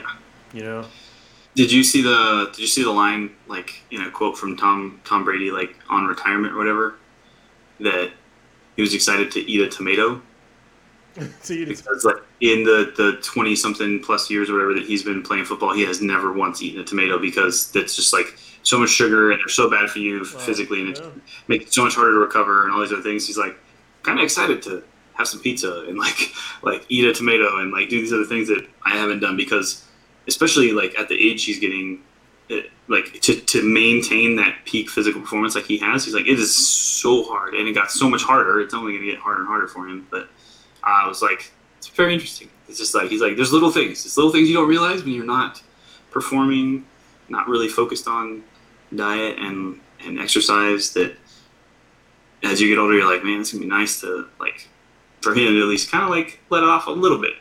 Yeah, get, the, yeah. get the foot off, get the foot off the gas just a little bit for him. So it's kind of cool. I think that's one of the things that most people just they, they don't get it. Just like they they're living their sedentary lifestyle. They're just like, oh well, you know, I'm I'm good. But then once you have to, if you have an emergency, you have to run. Like then you get it. Yeah, yeah, yeah, do it. yeah, like Did you have any? Um, did you have any like actual injuries or anything when you were younger that you can feel now? Uh, yeah, there's a couple. So I tore my um, this pec away from my shoulder when I was in Iraq from uh, benching, and so now when I'm doing like yoga and I'm doing like certain like rolls and shit, like I can feel like the separation and the pop out of the socket, and it comes it comes back in. It's not a really huge deal, and then I um, my ankles are fucked. So I, I broke my tibia off into my ankle when I was in Iraq, and they didn't want to X-ray and They told me I was fine. So a week later, I was back on my you know back on the elliptical. And yeah, that ankle's like some some days like something gets stuck in the bones in my ankle, and it like it's painful like all day. You know. And eventually it'll click. You're like, oh, Yeah. Then it's like then it feels good. You know. And there's a couple other things, but I'm you know I'm working on it. You know. I'm working on like You just- getting it better. What's interesting is like anybody who's never had an injury like that, where it can get to this point where like it's gonna stay at this pain level and then can come out of it, yeah. has no idea how good that feels. Like that feeling of oh, it just went back where it's supposed to be. Yeah. my shoulder. So I've torn my shoulder twice. Um, like it's the so getting a little bit physio. So it's the acromioclavicle tendon. So from your collarbone to your your shoulder blade on the back, there's a tendon that goes between them to kind of like hold all that muscle and everything else together on your shoulder. So your collarbone and your back plate are like held together. So I've hit it enough times, like stretching it outward away from where it's supposed to be, that like I've torn that thing twice. And uh, so there are still plenty of times I'll just be like, oh, hey, nope, nope, that shoulder is not where it's supposed to be. It is Yeah. doing some weird stuff. And it's like eventually, hopefully, it'll, and it just kind of clicks back. I'm like, oh, thank goodness. I can use my arm again because everything just, everything feels wrong when it does that. And I just went yesterday. So I just went yesterday and got re-measured for insoles for my feet because my feet as Marines with 20, 20 plus years or whatever, your feet are, no matter what, your feet are jacked. Like, what's what's really interesting is Enrique has tried like three times to go get them to give him custom insoles, and they keep just being like, "Oh, "You got plantar fasciitis, just stretch it." It's like, I have twenty three years of service in the Corps. There's something else wrong with my feet. Take, let me go to a podiatrist. they still keep being navy about it, and I'm like, uh, just tell them you can't. At this point, we've learned you can't just go into medical and be like, "Hey, something's wrong. Can you tell me what it is?" No, you tell them what it is. Like, my foot is messed up. I need to go see a professional, like someone who specializes in this thing. I'm not leaving this office until you give me a, a referral to that section. So uh, he's gonna hopefully do that next week. But yeah, I went and got got fitted for my new insoles here, and I do not like the process. I got a little bit um, pampered in Japan, I guess, because in Okinawa the naval hospital doesn't do it.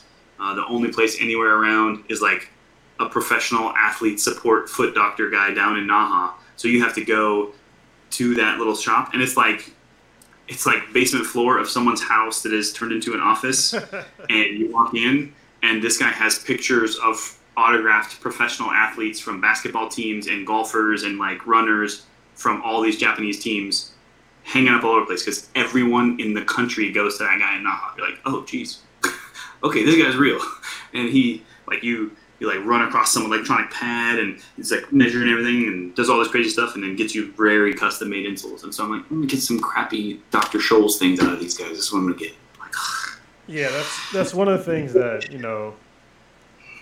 I don't, I don't know if you said on the podcast before, but you, you're probably to retire soon, right? So maybe, probably. Oh, there, there was a thing the colonel said today, and me and Enrique both looked over at each other and were like, Okay, right? we got then. All right.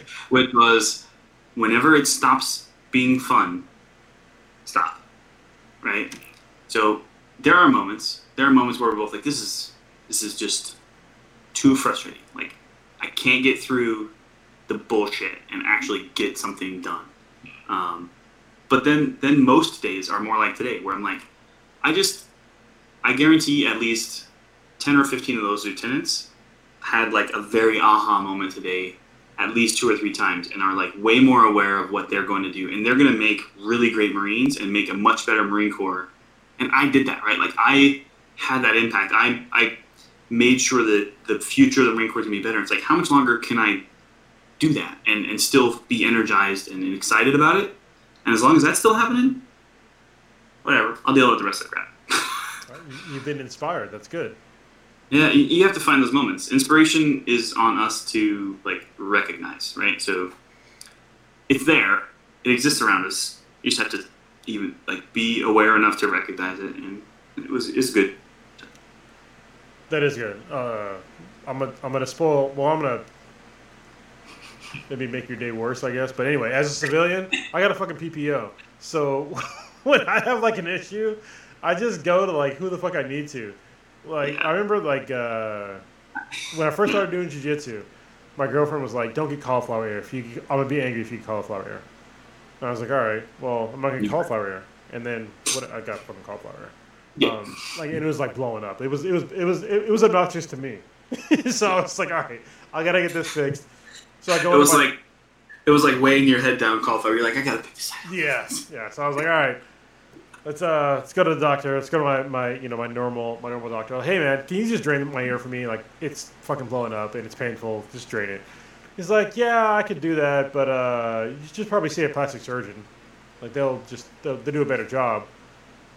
And I was like, okay, well, do I need a referral? He's like, no, you don't need a referral. Just you know, look in our directory, find a plastic surgeon. Like, you'll be fine. And so yeah, like the next week, I just went to a plastic surgeon, and they fixed my ear. And it's like, I think it's I don't know which ear. I think it's this ear. Yes, this ear. This ear will never get my left my left ear We'll never get uh, cauliflower ear ever again because they went through and they like they they numb my ear up. They fucking scraped the inside of my ear out, and then they um, took like two pads and then like sewed them together to like compress it all down. So I will never get cauliflower ear ever again on this ear. Interesting. I mean, so it, it shows that it was such a good job though that you're like, I can't even remember which. Oh, Yeah. which I was like- Yeah, it's definitely my left ear. Like You have to yeah, feel the can input of it. Yeah, because there's a little bit more cartilage, but you can't tell if you're looking at my ears. Mm-mm. Like you can't, you can't tell No. which ear it is. Yeah. Nope. I won't remember next week. Yeah. The only tell you, the only way you can really tell is that there's three dots on this ear from like the sutures. That's about it. Those that could happen for anything. Yeah. The only thing that sucked though is that it was fucking crazy painful numbing it up because it's already like full of like blood and inflamed. And so when they like injected the uh, the anesthesia into my ear, it was just like it blew up even more. I was like, oh. After that though, it was fine. Yeah. So I mean, I'm, I'm good with ear pain and stuff. I had I had lots of big piercings. Once upon a time, stretched out. Yeah. Did three stretchings. Uh, I had my labret pierced. So I was. You were edgy. I had other things pierced. Uh, Oh, this guy. It's getting personal. Yeah, it was. I did, I did them myself. oh Jesus, that's fucking. I'm You talk impressed. edgy. Yeah, I'm, I'm actually impressed. Like I wouldn't do that myself. I wouldn't do it again. That's for sure. Yeah. Well, Not at this age. can't now. Bring it back. Yeah. So I, I do think about things like that too. Like, so I was pretty interested in portraying this like wild child concept. Um, I did it for a couple of reasons. One, I'm very intellectual, very like I like to know a lot about everything. I felt like again, even at 17, 16, 17, 18 years old, in those things I was interested in, I knew I knew a lot about it. Right, I was very invested, and I, I researched, and I was personable, and I cared about people, and I tried to be nice. So then I felt like it was a fun thing to do to not look like that person. yeah. Yeah. Uh, to be like, I'm gonna have red hair, like, and wear it in a mohawk, and have piercings, and like dress like a skater or a punk or whatever you want to call it, and then be the nicest dude you've ever known. like, what? The? And so teachers, teachers who knew me were like, why? you are not who I. When you walked in my classroom, that is not who I expected you to be. You know, like you totally are a different person. Every week my hair was a different color. Um, it, and so most adults back then were like, did not expect me to be the person that I actually was based on who they saw when they met me, right? And I said, that's intentional. And that blew their minds even more. It's like, I am trying to challenge your perspective on the world, which is that you see me and you expect something, and then you get something totally different, makes you have to evaluate how are you looking at the rest of the world. So I did all that intentionally, right? So a big part of me thinks towards like when I don't have rules that tell me I, I can't do that. Is that something I'd still want to do? like, would I still want to be that guy? And what does that look like at 40 something, right? Yeah. Is it just wearing a t-shirt with a blazer? Like, I mean, you could, obviously, if you're out, outside the confines of the Marine Corps, you can do it wherever the fuck you want. yeah, You know, but that's that's different. you know, you know a lot more probably about my goals and my mindset and my concepts and stuff. So c- could I still do those things and then be that person? I don't know. N- well, unfortunately, no. If you're going Right. for like main demographics, but that's also like that's a problem. Can I challenge that? Can I challenge that? Like, can I challenge that structure? Like, I don't- Can I challenge that? I mean, you can try to challenge it, but it, it's more of a commentary on, you know, Americans than it is a, a challenge on you. You know what I mean? Does it? But does it? Does it mean that I'm not being true to myself if I don't try? Uh, not, no, I don't. I don't think so. Because I mean, first of all, do, do you think you need to do it, or are you just trying to prove a point? That's the thing. both. Yeah. I think I need to do it because I want to prove a point. yeah. I mean, either way. I mean, you know me, man. Like, it, whatever you're running for, I'm fucking voting for.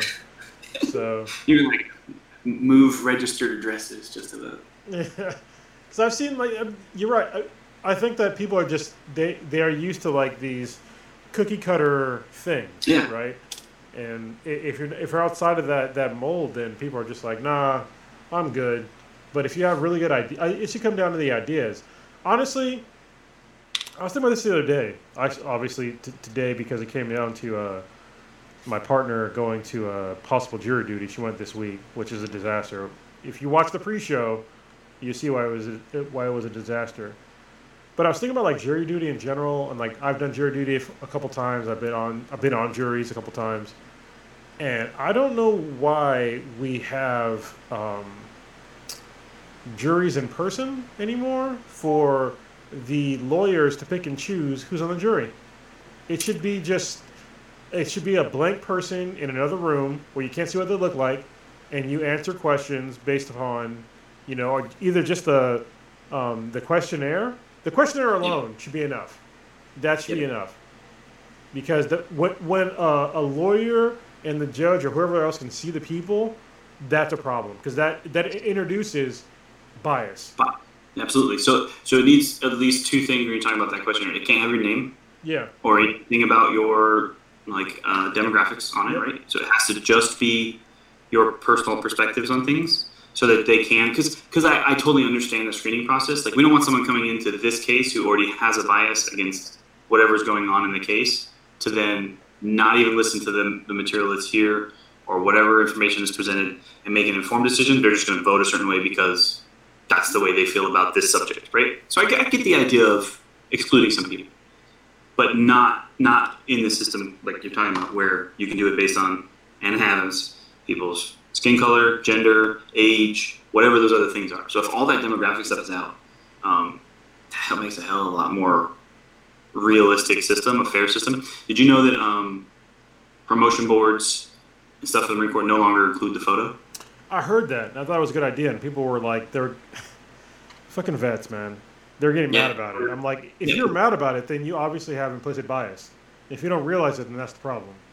Like, you're and, part of so the next stage, and, and there's already serious decision making level discussions on removing name information and a couple of things too. So to try to make sure that when you look at it, you're evaluating statistic like the Marines ratings and their performance and their training and their skills and their knowledge and these other things, uh, and not you see you know a name and can probably make a good assumption based on people's names like some things you might have bias against, and then and again, maybe not consciously, and that's not necessarily like if you're consciously, if you're intentionally looking at it and making those things, that's obviously wrong, right? But people have those biases, and being aware of that is not a bad thing, right? Being like, look, I, I need to not know that information so that I can make a fair a fair assessment. Yeah, I think that if, when somebody tells me they have no biases, then I think that they're ridiculous. Yeah. I have biases. I, I, I do my best to combat against them and to recognize them. But if you're telling me that, you know, you have no biases at all, you you know, get the fuck out. of Everybody's everybody's biased on something. Yeah. You know, I will say, like my experience being, you know, in many leadership positions in the Marine Corps has formed me to a point where I know that what I care about is people's merit. I know that anybody can be good and any can be in a shitbag. So it's not based on people's um, like race or gender Oh, or real any, quick. any of that. sorry, even though we're near the end, I really gotta fucking pee. And it's gonna Yep. be I'm gonna come back, it's gonna be like maybe ten minutes left, but I gotta go. Good, you're Be good. right back. Be right back. So I continued reading because remember I was like, I swear to God, Washington just had the death penalty like as a thing. So I started reading, and it's been back and forth historically through Washington, Washington, like for a while. Mhm. But it was 2018, like this literally just happened. Wow. Uh, that the Washington State Supreme Court declared the, the state's death penalty statute unconstitutional, um, saying that it was applied in an arbitrary and a racially discriminatory manner, which is part of what I was talking about. Like it, it's it's not used in a way that is appropriate to the crimes and like the confirmation of the crime. Yeah. Uh, it's done. Uh, it's done more in a like I talked about with imposing slavery through prison stuff, also being used to remove people because of their race, which is fucking ridiculous. But um, what's I was trying to find it. Oh, when where was I reading? Okay, so other interesting facts. So each of the states you can click on on this page I found, which is super cool. I'll throw it in the links to the thing, I guess. Um, it has an other interesting facts section. So at the time the death penalty was declared unconstitutional in October of 2018, Washington was the only state with an active gallows. I was telling you, they hang people in Washington. I was like, it's crazy. Yeah. So death row prisoners in Washington were able to choose if their execution would be carried out by lethal injection or hanging. Uh, if the prisoner made no decision, the default method was lethal injection. Um, and that's why he was able to, I talked about that one story, that I was able to choose hanging and then not be able to be hung because it would have been cruel and unusual. Yeah, it's like it's fucked up all around. Like eh, getting to a point to where this the state needs to kill somebody. A lot of things went wrong. You know what I mean? Both with the individual and just like the the punishment. It's just like there needs to be. I wish there was just better humans. To be honest, that that's the obviously the the best solution. Better humans, but how do we get there? I think- School. Yeah, well, scarcity and abundance. Yeah. Um, yeah, because yeah, it, it, you talk about actually like repaying your debt to society is not taken care of if you just kill them off. But some some people are in no position to be trusted for one, or like put in a place where they can pay that back either. So it's it's tough. Yeah, I mean, I guess it, yeah, you're right. I mean, it definitely depends. Um, but at the same time, it's just like I think that most people like they, they'll say the statement of repaying their debt to society, but they're really not. Like, like they're they're just thrown in jail, and it's just like it's a debt to society. It's not repaying anything, and if anything, if, if they're if they're if they're making any sort of monetary anything, it's at the hands of corporations that are abusing them for slave labor. So the whole statement of, you know, repaying their debt to society, like that's not what's happening in jail No. at all, and they're No, it- definitely not correcting their situation. So yeah, and that's and that's what I meant, like an honest and like true repaying of, and by society I mean that's a social contract we all have with each other. Whoever they broke that specific social contract with, so like you talk about family members, like how could how could that person honestly and truly do right by them? Like what what does that look like? And Yeah. I honestly have no idea. But if we talked to families of people who were victims for someone who was then, you know, um, removed from society using the death penalty, some of those would be able to tell us, I would have preferred something else, and Yeah. what would that look like? I don't know, and maybe that could help, you know, society understand. Maybe there's another another way to do this. And honestly, like in a lot of cases that we're not even talking death penalty, just prison stuff, and they just stay there for way, way, way, way, way too long. Yeah. Um, is like, and where is the reformation? Like, where is making them a better member of society a focus of our process rather than just removing them from society? And it's not, in my opinion. Well, it's- Ninety cases are not focused on that. Yeah, it's one of the many instances in America where we just flat out lie about names of things. Like when you are put in jail, you're put into the Department of Corrections. It's it's supposed to be to correct like what you did, but that's the vast majority of people. Like they don't correct anything. They don't even attempt to, like at all. No. Yeah, th- th- there's. Yeah, it, is the time there just on its own supposed to do it with no guidance or mentorship? no, like you just throw me in a fucking hole. I'm not gonna learn anything. I'm not gonna learn that. First of all, that what I did was necessarily wrong. Yeah, it was wrong that I got thrown in here. You know, I, I get that, but I don't think that there is like. How do I put it? Like, I, there, there's no emphasis on like making people understand. Like, first of all, what they did was actually wrong, and Yeah. then how to actually re really repay that to the to the victims of what they've done. Like, none of that happens. You seen Shawshank Redemption, Yeah. you know, like the how they talk about it in there is like everybody in here is innocent, man. So they're never even addressing the fact that they did actually do something. Yeah. Yeah. Good movie. I, I don't know how you feel about it. I, I like that movie. I like that movie I know. Yeah. the Stephen King book. It, it was based on is really good too. I gotta I gotta go back and listen to it. You know what I just saw today because I was going through pre-orders because I was trying to find another book. 'cause I just read that that book that was that was pretty good. Um, Yeah. But they're they're gonna release Lord of the Rings on Audible, and Andy Serkis is going to be the narrator. That dude is really good at voices, like doing Yes. many characters. I know everybody like knows that he did Gollum or whatever, but like he can do a vast range too. So, what would be really great is if they did more like full production quality ones. Where have you listened to any that are like multi-person Yes. casts with sound effects and everything? Sandman. Have you listened to Sandman? Mm-hmm. Download Sandman. Yeah, yeah. It's like it's So like listening to a fucking movie. yeah, and that's so the the first book ever that came out that was like a Star Wars fan fiction after the movies came out um, was about Thrawn. Right, it was the first Thrawn series that came out, or ever. Mhm. Uh, so like the 25th anniversary edition came out, uh, and they did like a full production audio book of that very first book. I was like, and it was amazing. So yeah, full R2D2 sound effects, whoosh doors, like phasers, like everything. I was like, this is nice. This is like nice. full listening to a movie without watching it. And, and so you have all of the information plus sounds. Like, oh, so good. Yeah, it'd be cool if they did that. Yeah, Dune did it too. I'm pretty sure. Listen to one of the editions of Dune, and it, it had full sound effects. When does Yeah. the new Dune movie come out? I I think it's this year. Yeah, soon. Maybe Christmas time. Fuck. I'll have to look because I'm I'm interested. I I watched even like the this the sci-fi because it was back when sci-fi uh, is sci-fi still doing the syfy thing. I think so. Sorry. Yeah. Sifu?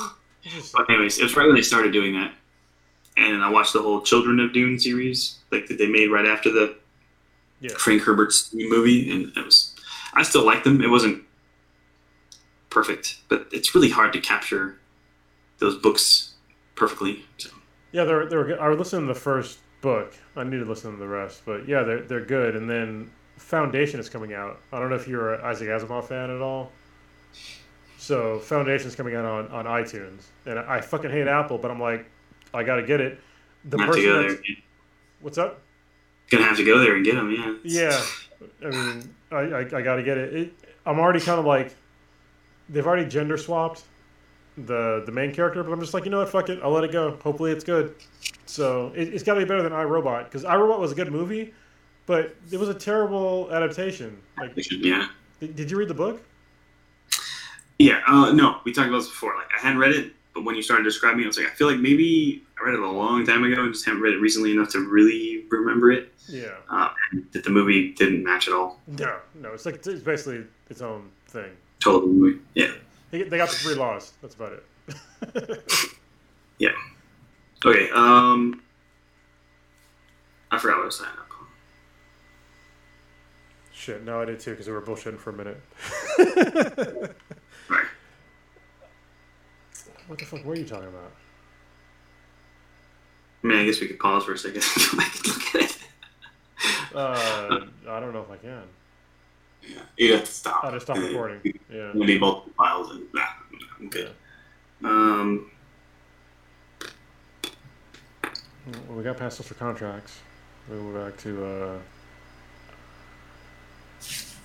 Oh. I mean, we can, we can kind of figure out how we want to close out, and we'll call it we'll call it good. Because I think we're like I said, we're right towards the end of the timeline, anyways. All right, so let's just talk about as we close it out. I guess uh, maybe what we would say to our younger selves as we're, as we're older. I think that's a pretty good way to end it, right? Yeah. So, what would we say to our younger selves? Do you want to go first, or me?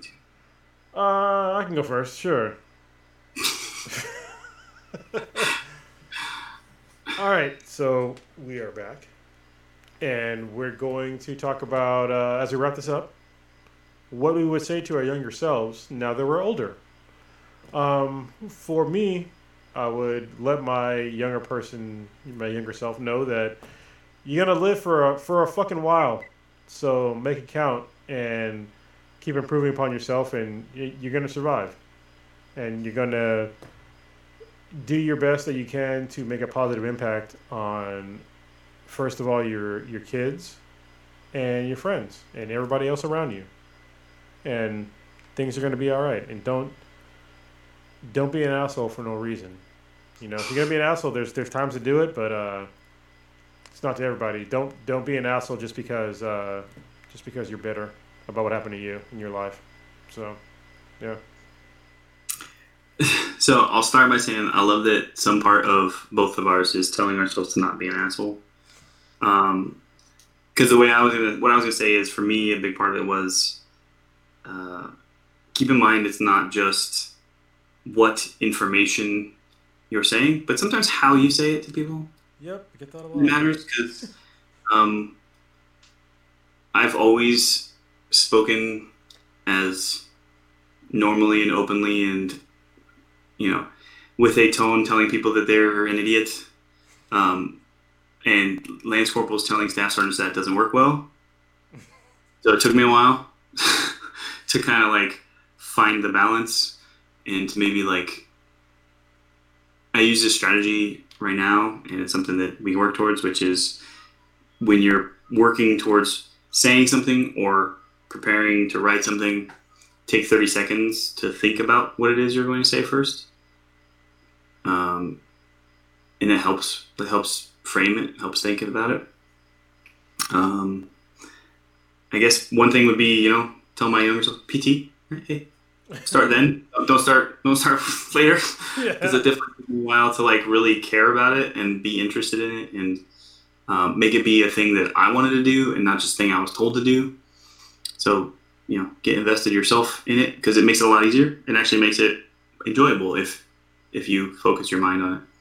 Um, and then I guess the last thing would be is that you're going to get the things you always hoped you would, which is to have a family be a father, and you can be that you know role model that you were always thinking that you were looking for, and that if that's you know because it's you know without knowing it, that was your goal. That was something that in the back of your mind you always wanted, and you know still working on it because we still keep learning no matter what we do. Yeah. But um, you got that, you know. So good job. That's awesome. That's a that's a great way to end, man. it it was hard to recognize, you know. Like I think we both came from this place a little bit mentally where we are kind of just again, I'm making some assumptions based on our conversations, but I know for me at least, like I had an idea of a direction, but I was still kind of lost, kind of floating, kind of uncertain. And then when things finally come together, you realize like I wanted this particular thing, or this was definitely needed to be what I was working towards all along. I just didn't know it. Um, so that's that's that helpful piece of advice. It was to be be a good father, be a good husband, like have a family, make that thing strong. That's the piece that really matters. That you felt like you were always missing. I felt like I was always missing. Is what I'm really saying.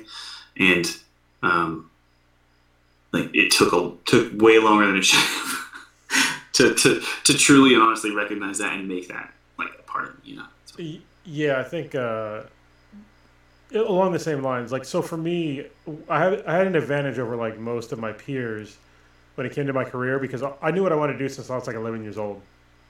I was like, I'm gonna do I'm gonna do some computer shit. That's what I'm gonna do. I mean, I'm I'm gonna be that computer guy. yeah. But I did not put in any effort or cycles into thinking of like how am I going to be as a person as I grow and mature, and it, it- who how am I going to be as like a uh, a partner with you know somebody else and you know I never thought about having kids, never thought about any of that shit. I just thought about oh just get a career. This is what you want to do, so just do that and I think that that was probably one of the biggest mistakes that I made in my entire life was just like focusing on, um, maybe not necessarily the wrong thing, but not enough of all of the things that I can offer this world. And the younger me would have never been able to, been able to understand that because I thought like when I was young, honestly, I didn't think I had a lot of worth in the world, and I thought that if I can just do this computer thing, that would give me more worth when my worth comes from what I can give to other people. You know. Yeah, yeah, yeah. Like the not having, not not not like valuing myself was definitely a big part of the young me's thing. And so for me, instead of having that focus, kind of you had on on, a I was like, just have fun. Like whatever I'm doing, it doesn't matter because didn't really give myself much value. So it was more about like enjoy whatever you are doing. I wasn't necessarily like focused or directed towards something. Um, and like I get people asking all the time, like, why didn't you go to college? Like, like you go to my grades. I had good grades. Um, I had every opportunity to be able to do so.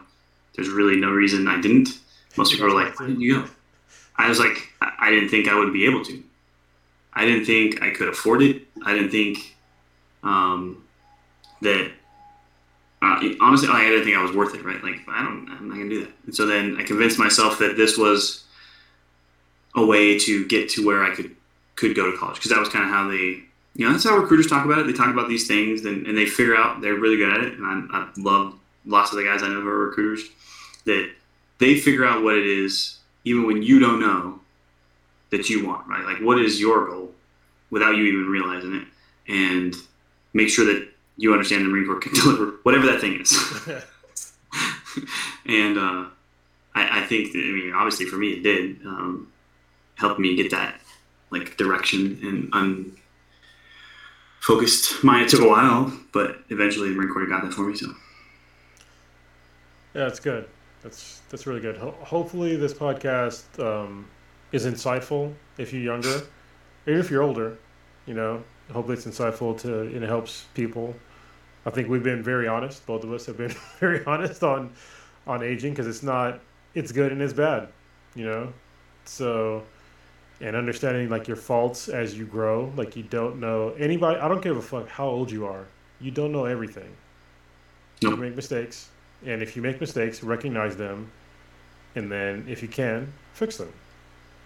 If you can't, then that's a that's a different story. If you need help, that's a different story. Find the help. So, yeah, that's another thing that I'm still trudging through. But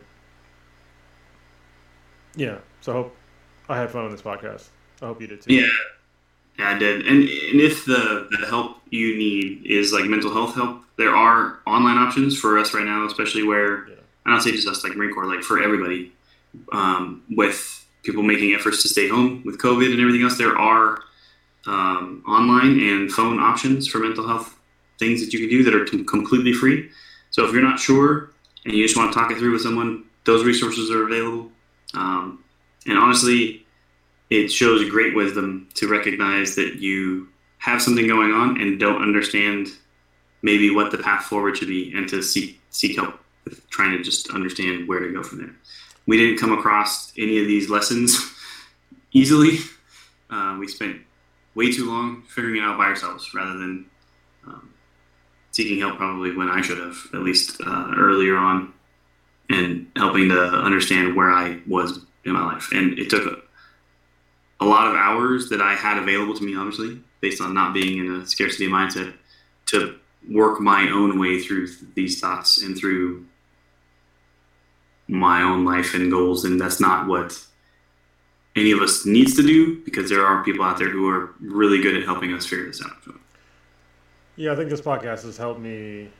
Um, I think I'm probably going to go back to, to, to some therapy and like talk to somebody again. It's been a while. And I think at this point I, I kind of need it. so to bring it back to the pre-show, right? Like masks uh, in America, we need to get past this stigma of mental health, like help and wearing a mask as being some negative thing. Um, I talked about it with someone today. He's like, I just don't want, I don't want someone telling me I have to. Like, and that is the problem we have, right? And they were in the Marine It- Corps? Oh, eh, he's saying as a citizen. Eh, We're talking about citizen, okay, he, okay. he did it for a podcast, so it was someone saying like, as a citizen who shouldn't. That's that's like that's a pretty pretty specific level for a state to be telling you to do something. Pretty freaking specific. And I agree that we shouldn't have to get to the point where it needs to be a mandate. But we also, as a culture, as a society in America, don't wear masks ever. It's like not a thing. So we talked about it where I said if I walked into the office one day because I had a cough and I felt weird wearing a mask. Prior to, to 2019, like I I would have not been authorized to do so in uniform, and like it would have you weren't allowed to because it was against the law to walk into a store covering your face and like all these other things that culturally are completely saying that that's not normal and not okay, even if I'm sick and I'm just doing something good to help protect society. In Japan, totally normal. Yeah. That is totally absolutely accepted cultural thing, and we need to get there so that people can say I can wear a mask if I want to, and I know when it's appropriate to do so to help make society better. And we're not there, right? So we needed the state to say, "Hey, look, it's not safe right now. You need to wear a mask." Um, and it's the same on this. Is like, "Hey, look, you're not okay right now. You need to go get some help." Is where we are with mental health. And at some point, it'll get to where I'm like, I don't understand what's going on. I'm gonna go get some help. And then once we transition to that point where people understand enough about it and we've removed the stigma, then we're good. I think that's those that's what needs to shift and change in this these topics. But that's just me. That's, no, I totally agree. Totally agree.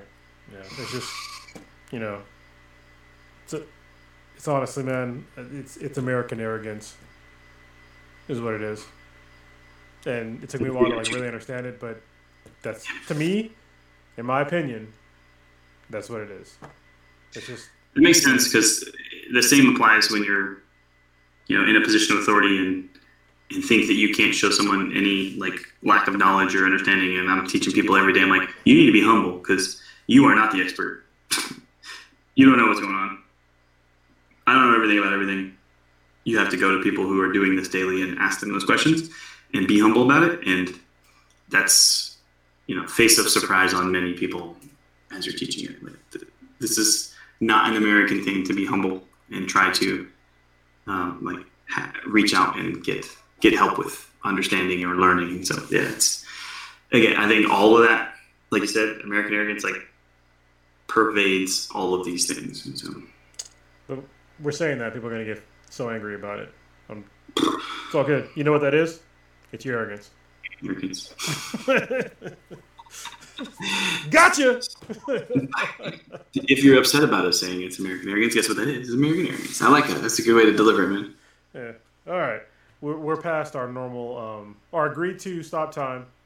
Which Yeah. sorry. So, Just a little because we started a little late, technically. So, but I have to. I have training tomorrow, which is hopefully will be short. So yep. And I still have to edit a couple videos. So. I'm definitely not editing shit. I'm going to sleep tonight. Oh, it'll be in the morning. Okay, cool.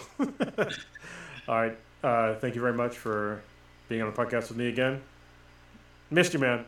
Honestly. Yeah. Yeah. Absolutely. I'm glad. Hopefully, we can get a, a routine going now that you know I'm back on normal stuff, and we'll see how things go. But um, I'm looking forward to it. Appreciate it. You know. All right. Cool. Um, thanks, man. Peace. Talk to you later. Bye.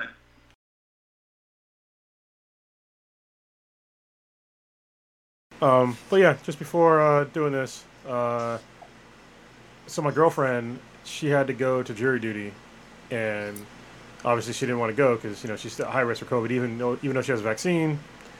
Um, so she gets an so she goes in and she gets an exemption, and then like about an hour or two, like two hours ago, she got a call that she's been exposed to COVID. So it's like fuck, you know. Yeah, they just they just released today like an update to DoD policy for us to all wear masks again. So everybody's like, sorry, put my foot on something. It's all good. Uh, everybody's like will be required to have their stuff tomorrow. Today was like obviously we understand if some of you don't have your masks with you today. But tomorrow have your masks. Yeah, I, I had on. Everybody's like, you know, you don't have to until tomorrow. I was like, yeah, but I, I had my mask here already, so why wouldn't I wear it if it's enough that we're all accepting that we should be again? I, I don't know. yeah.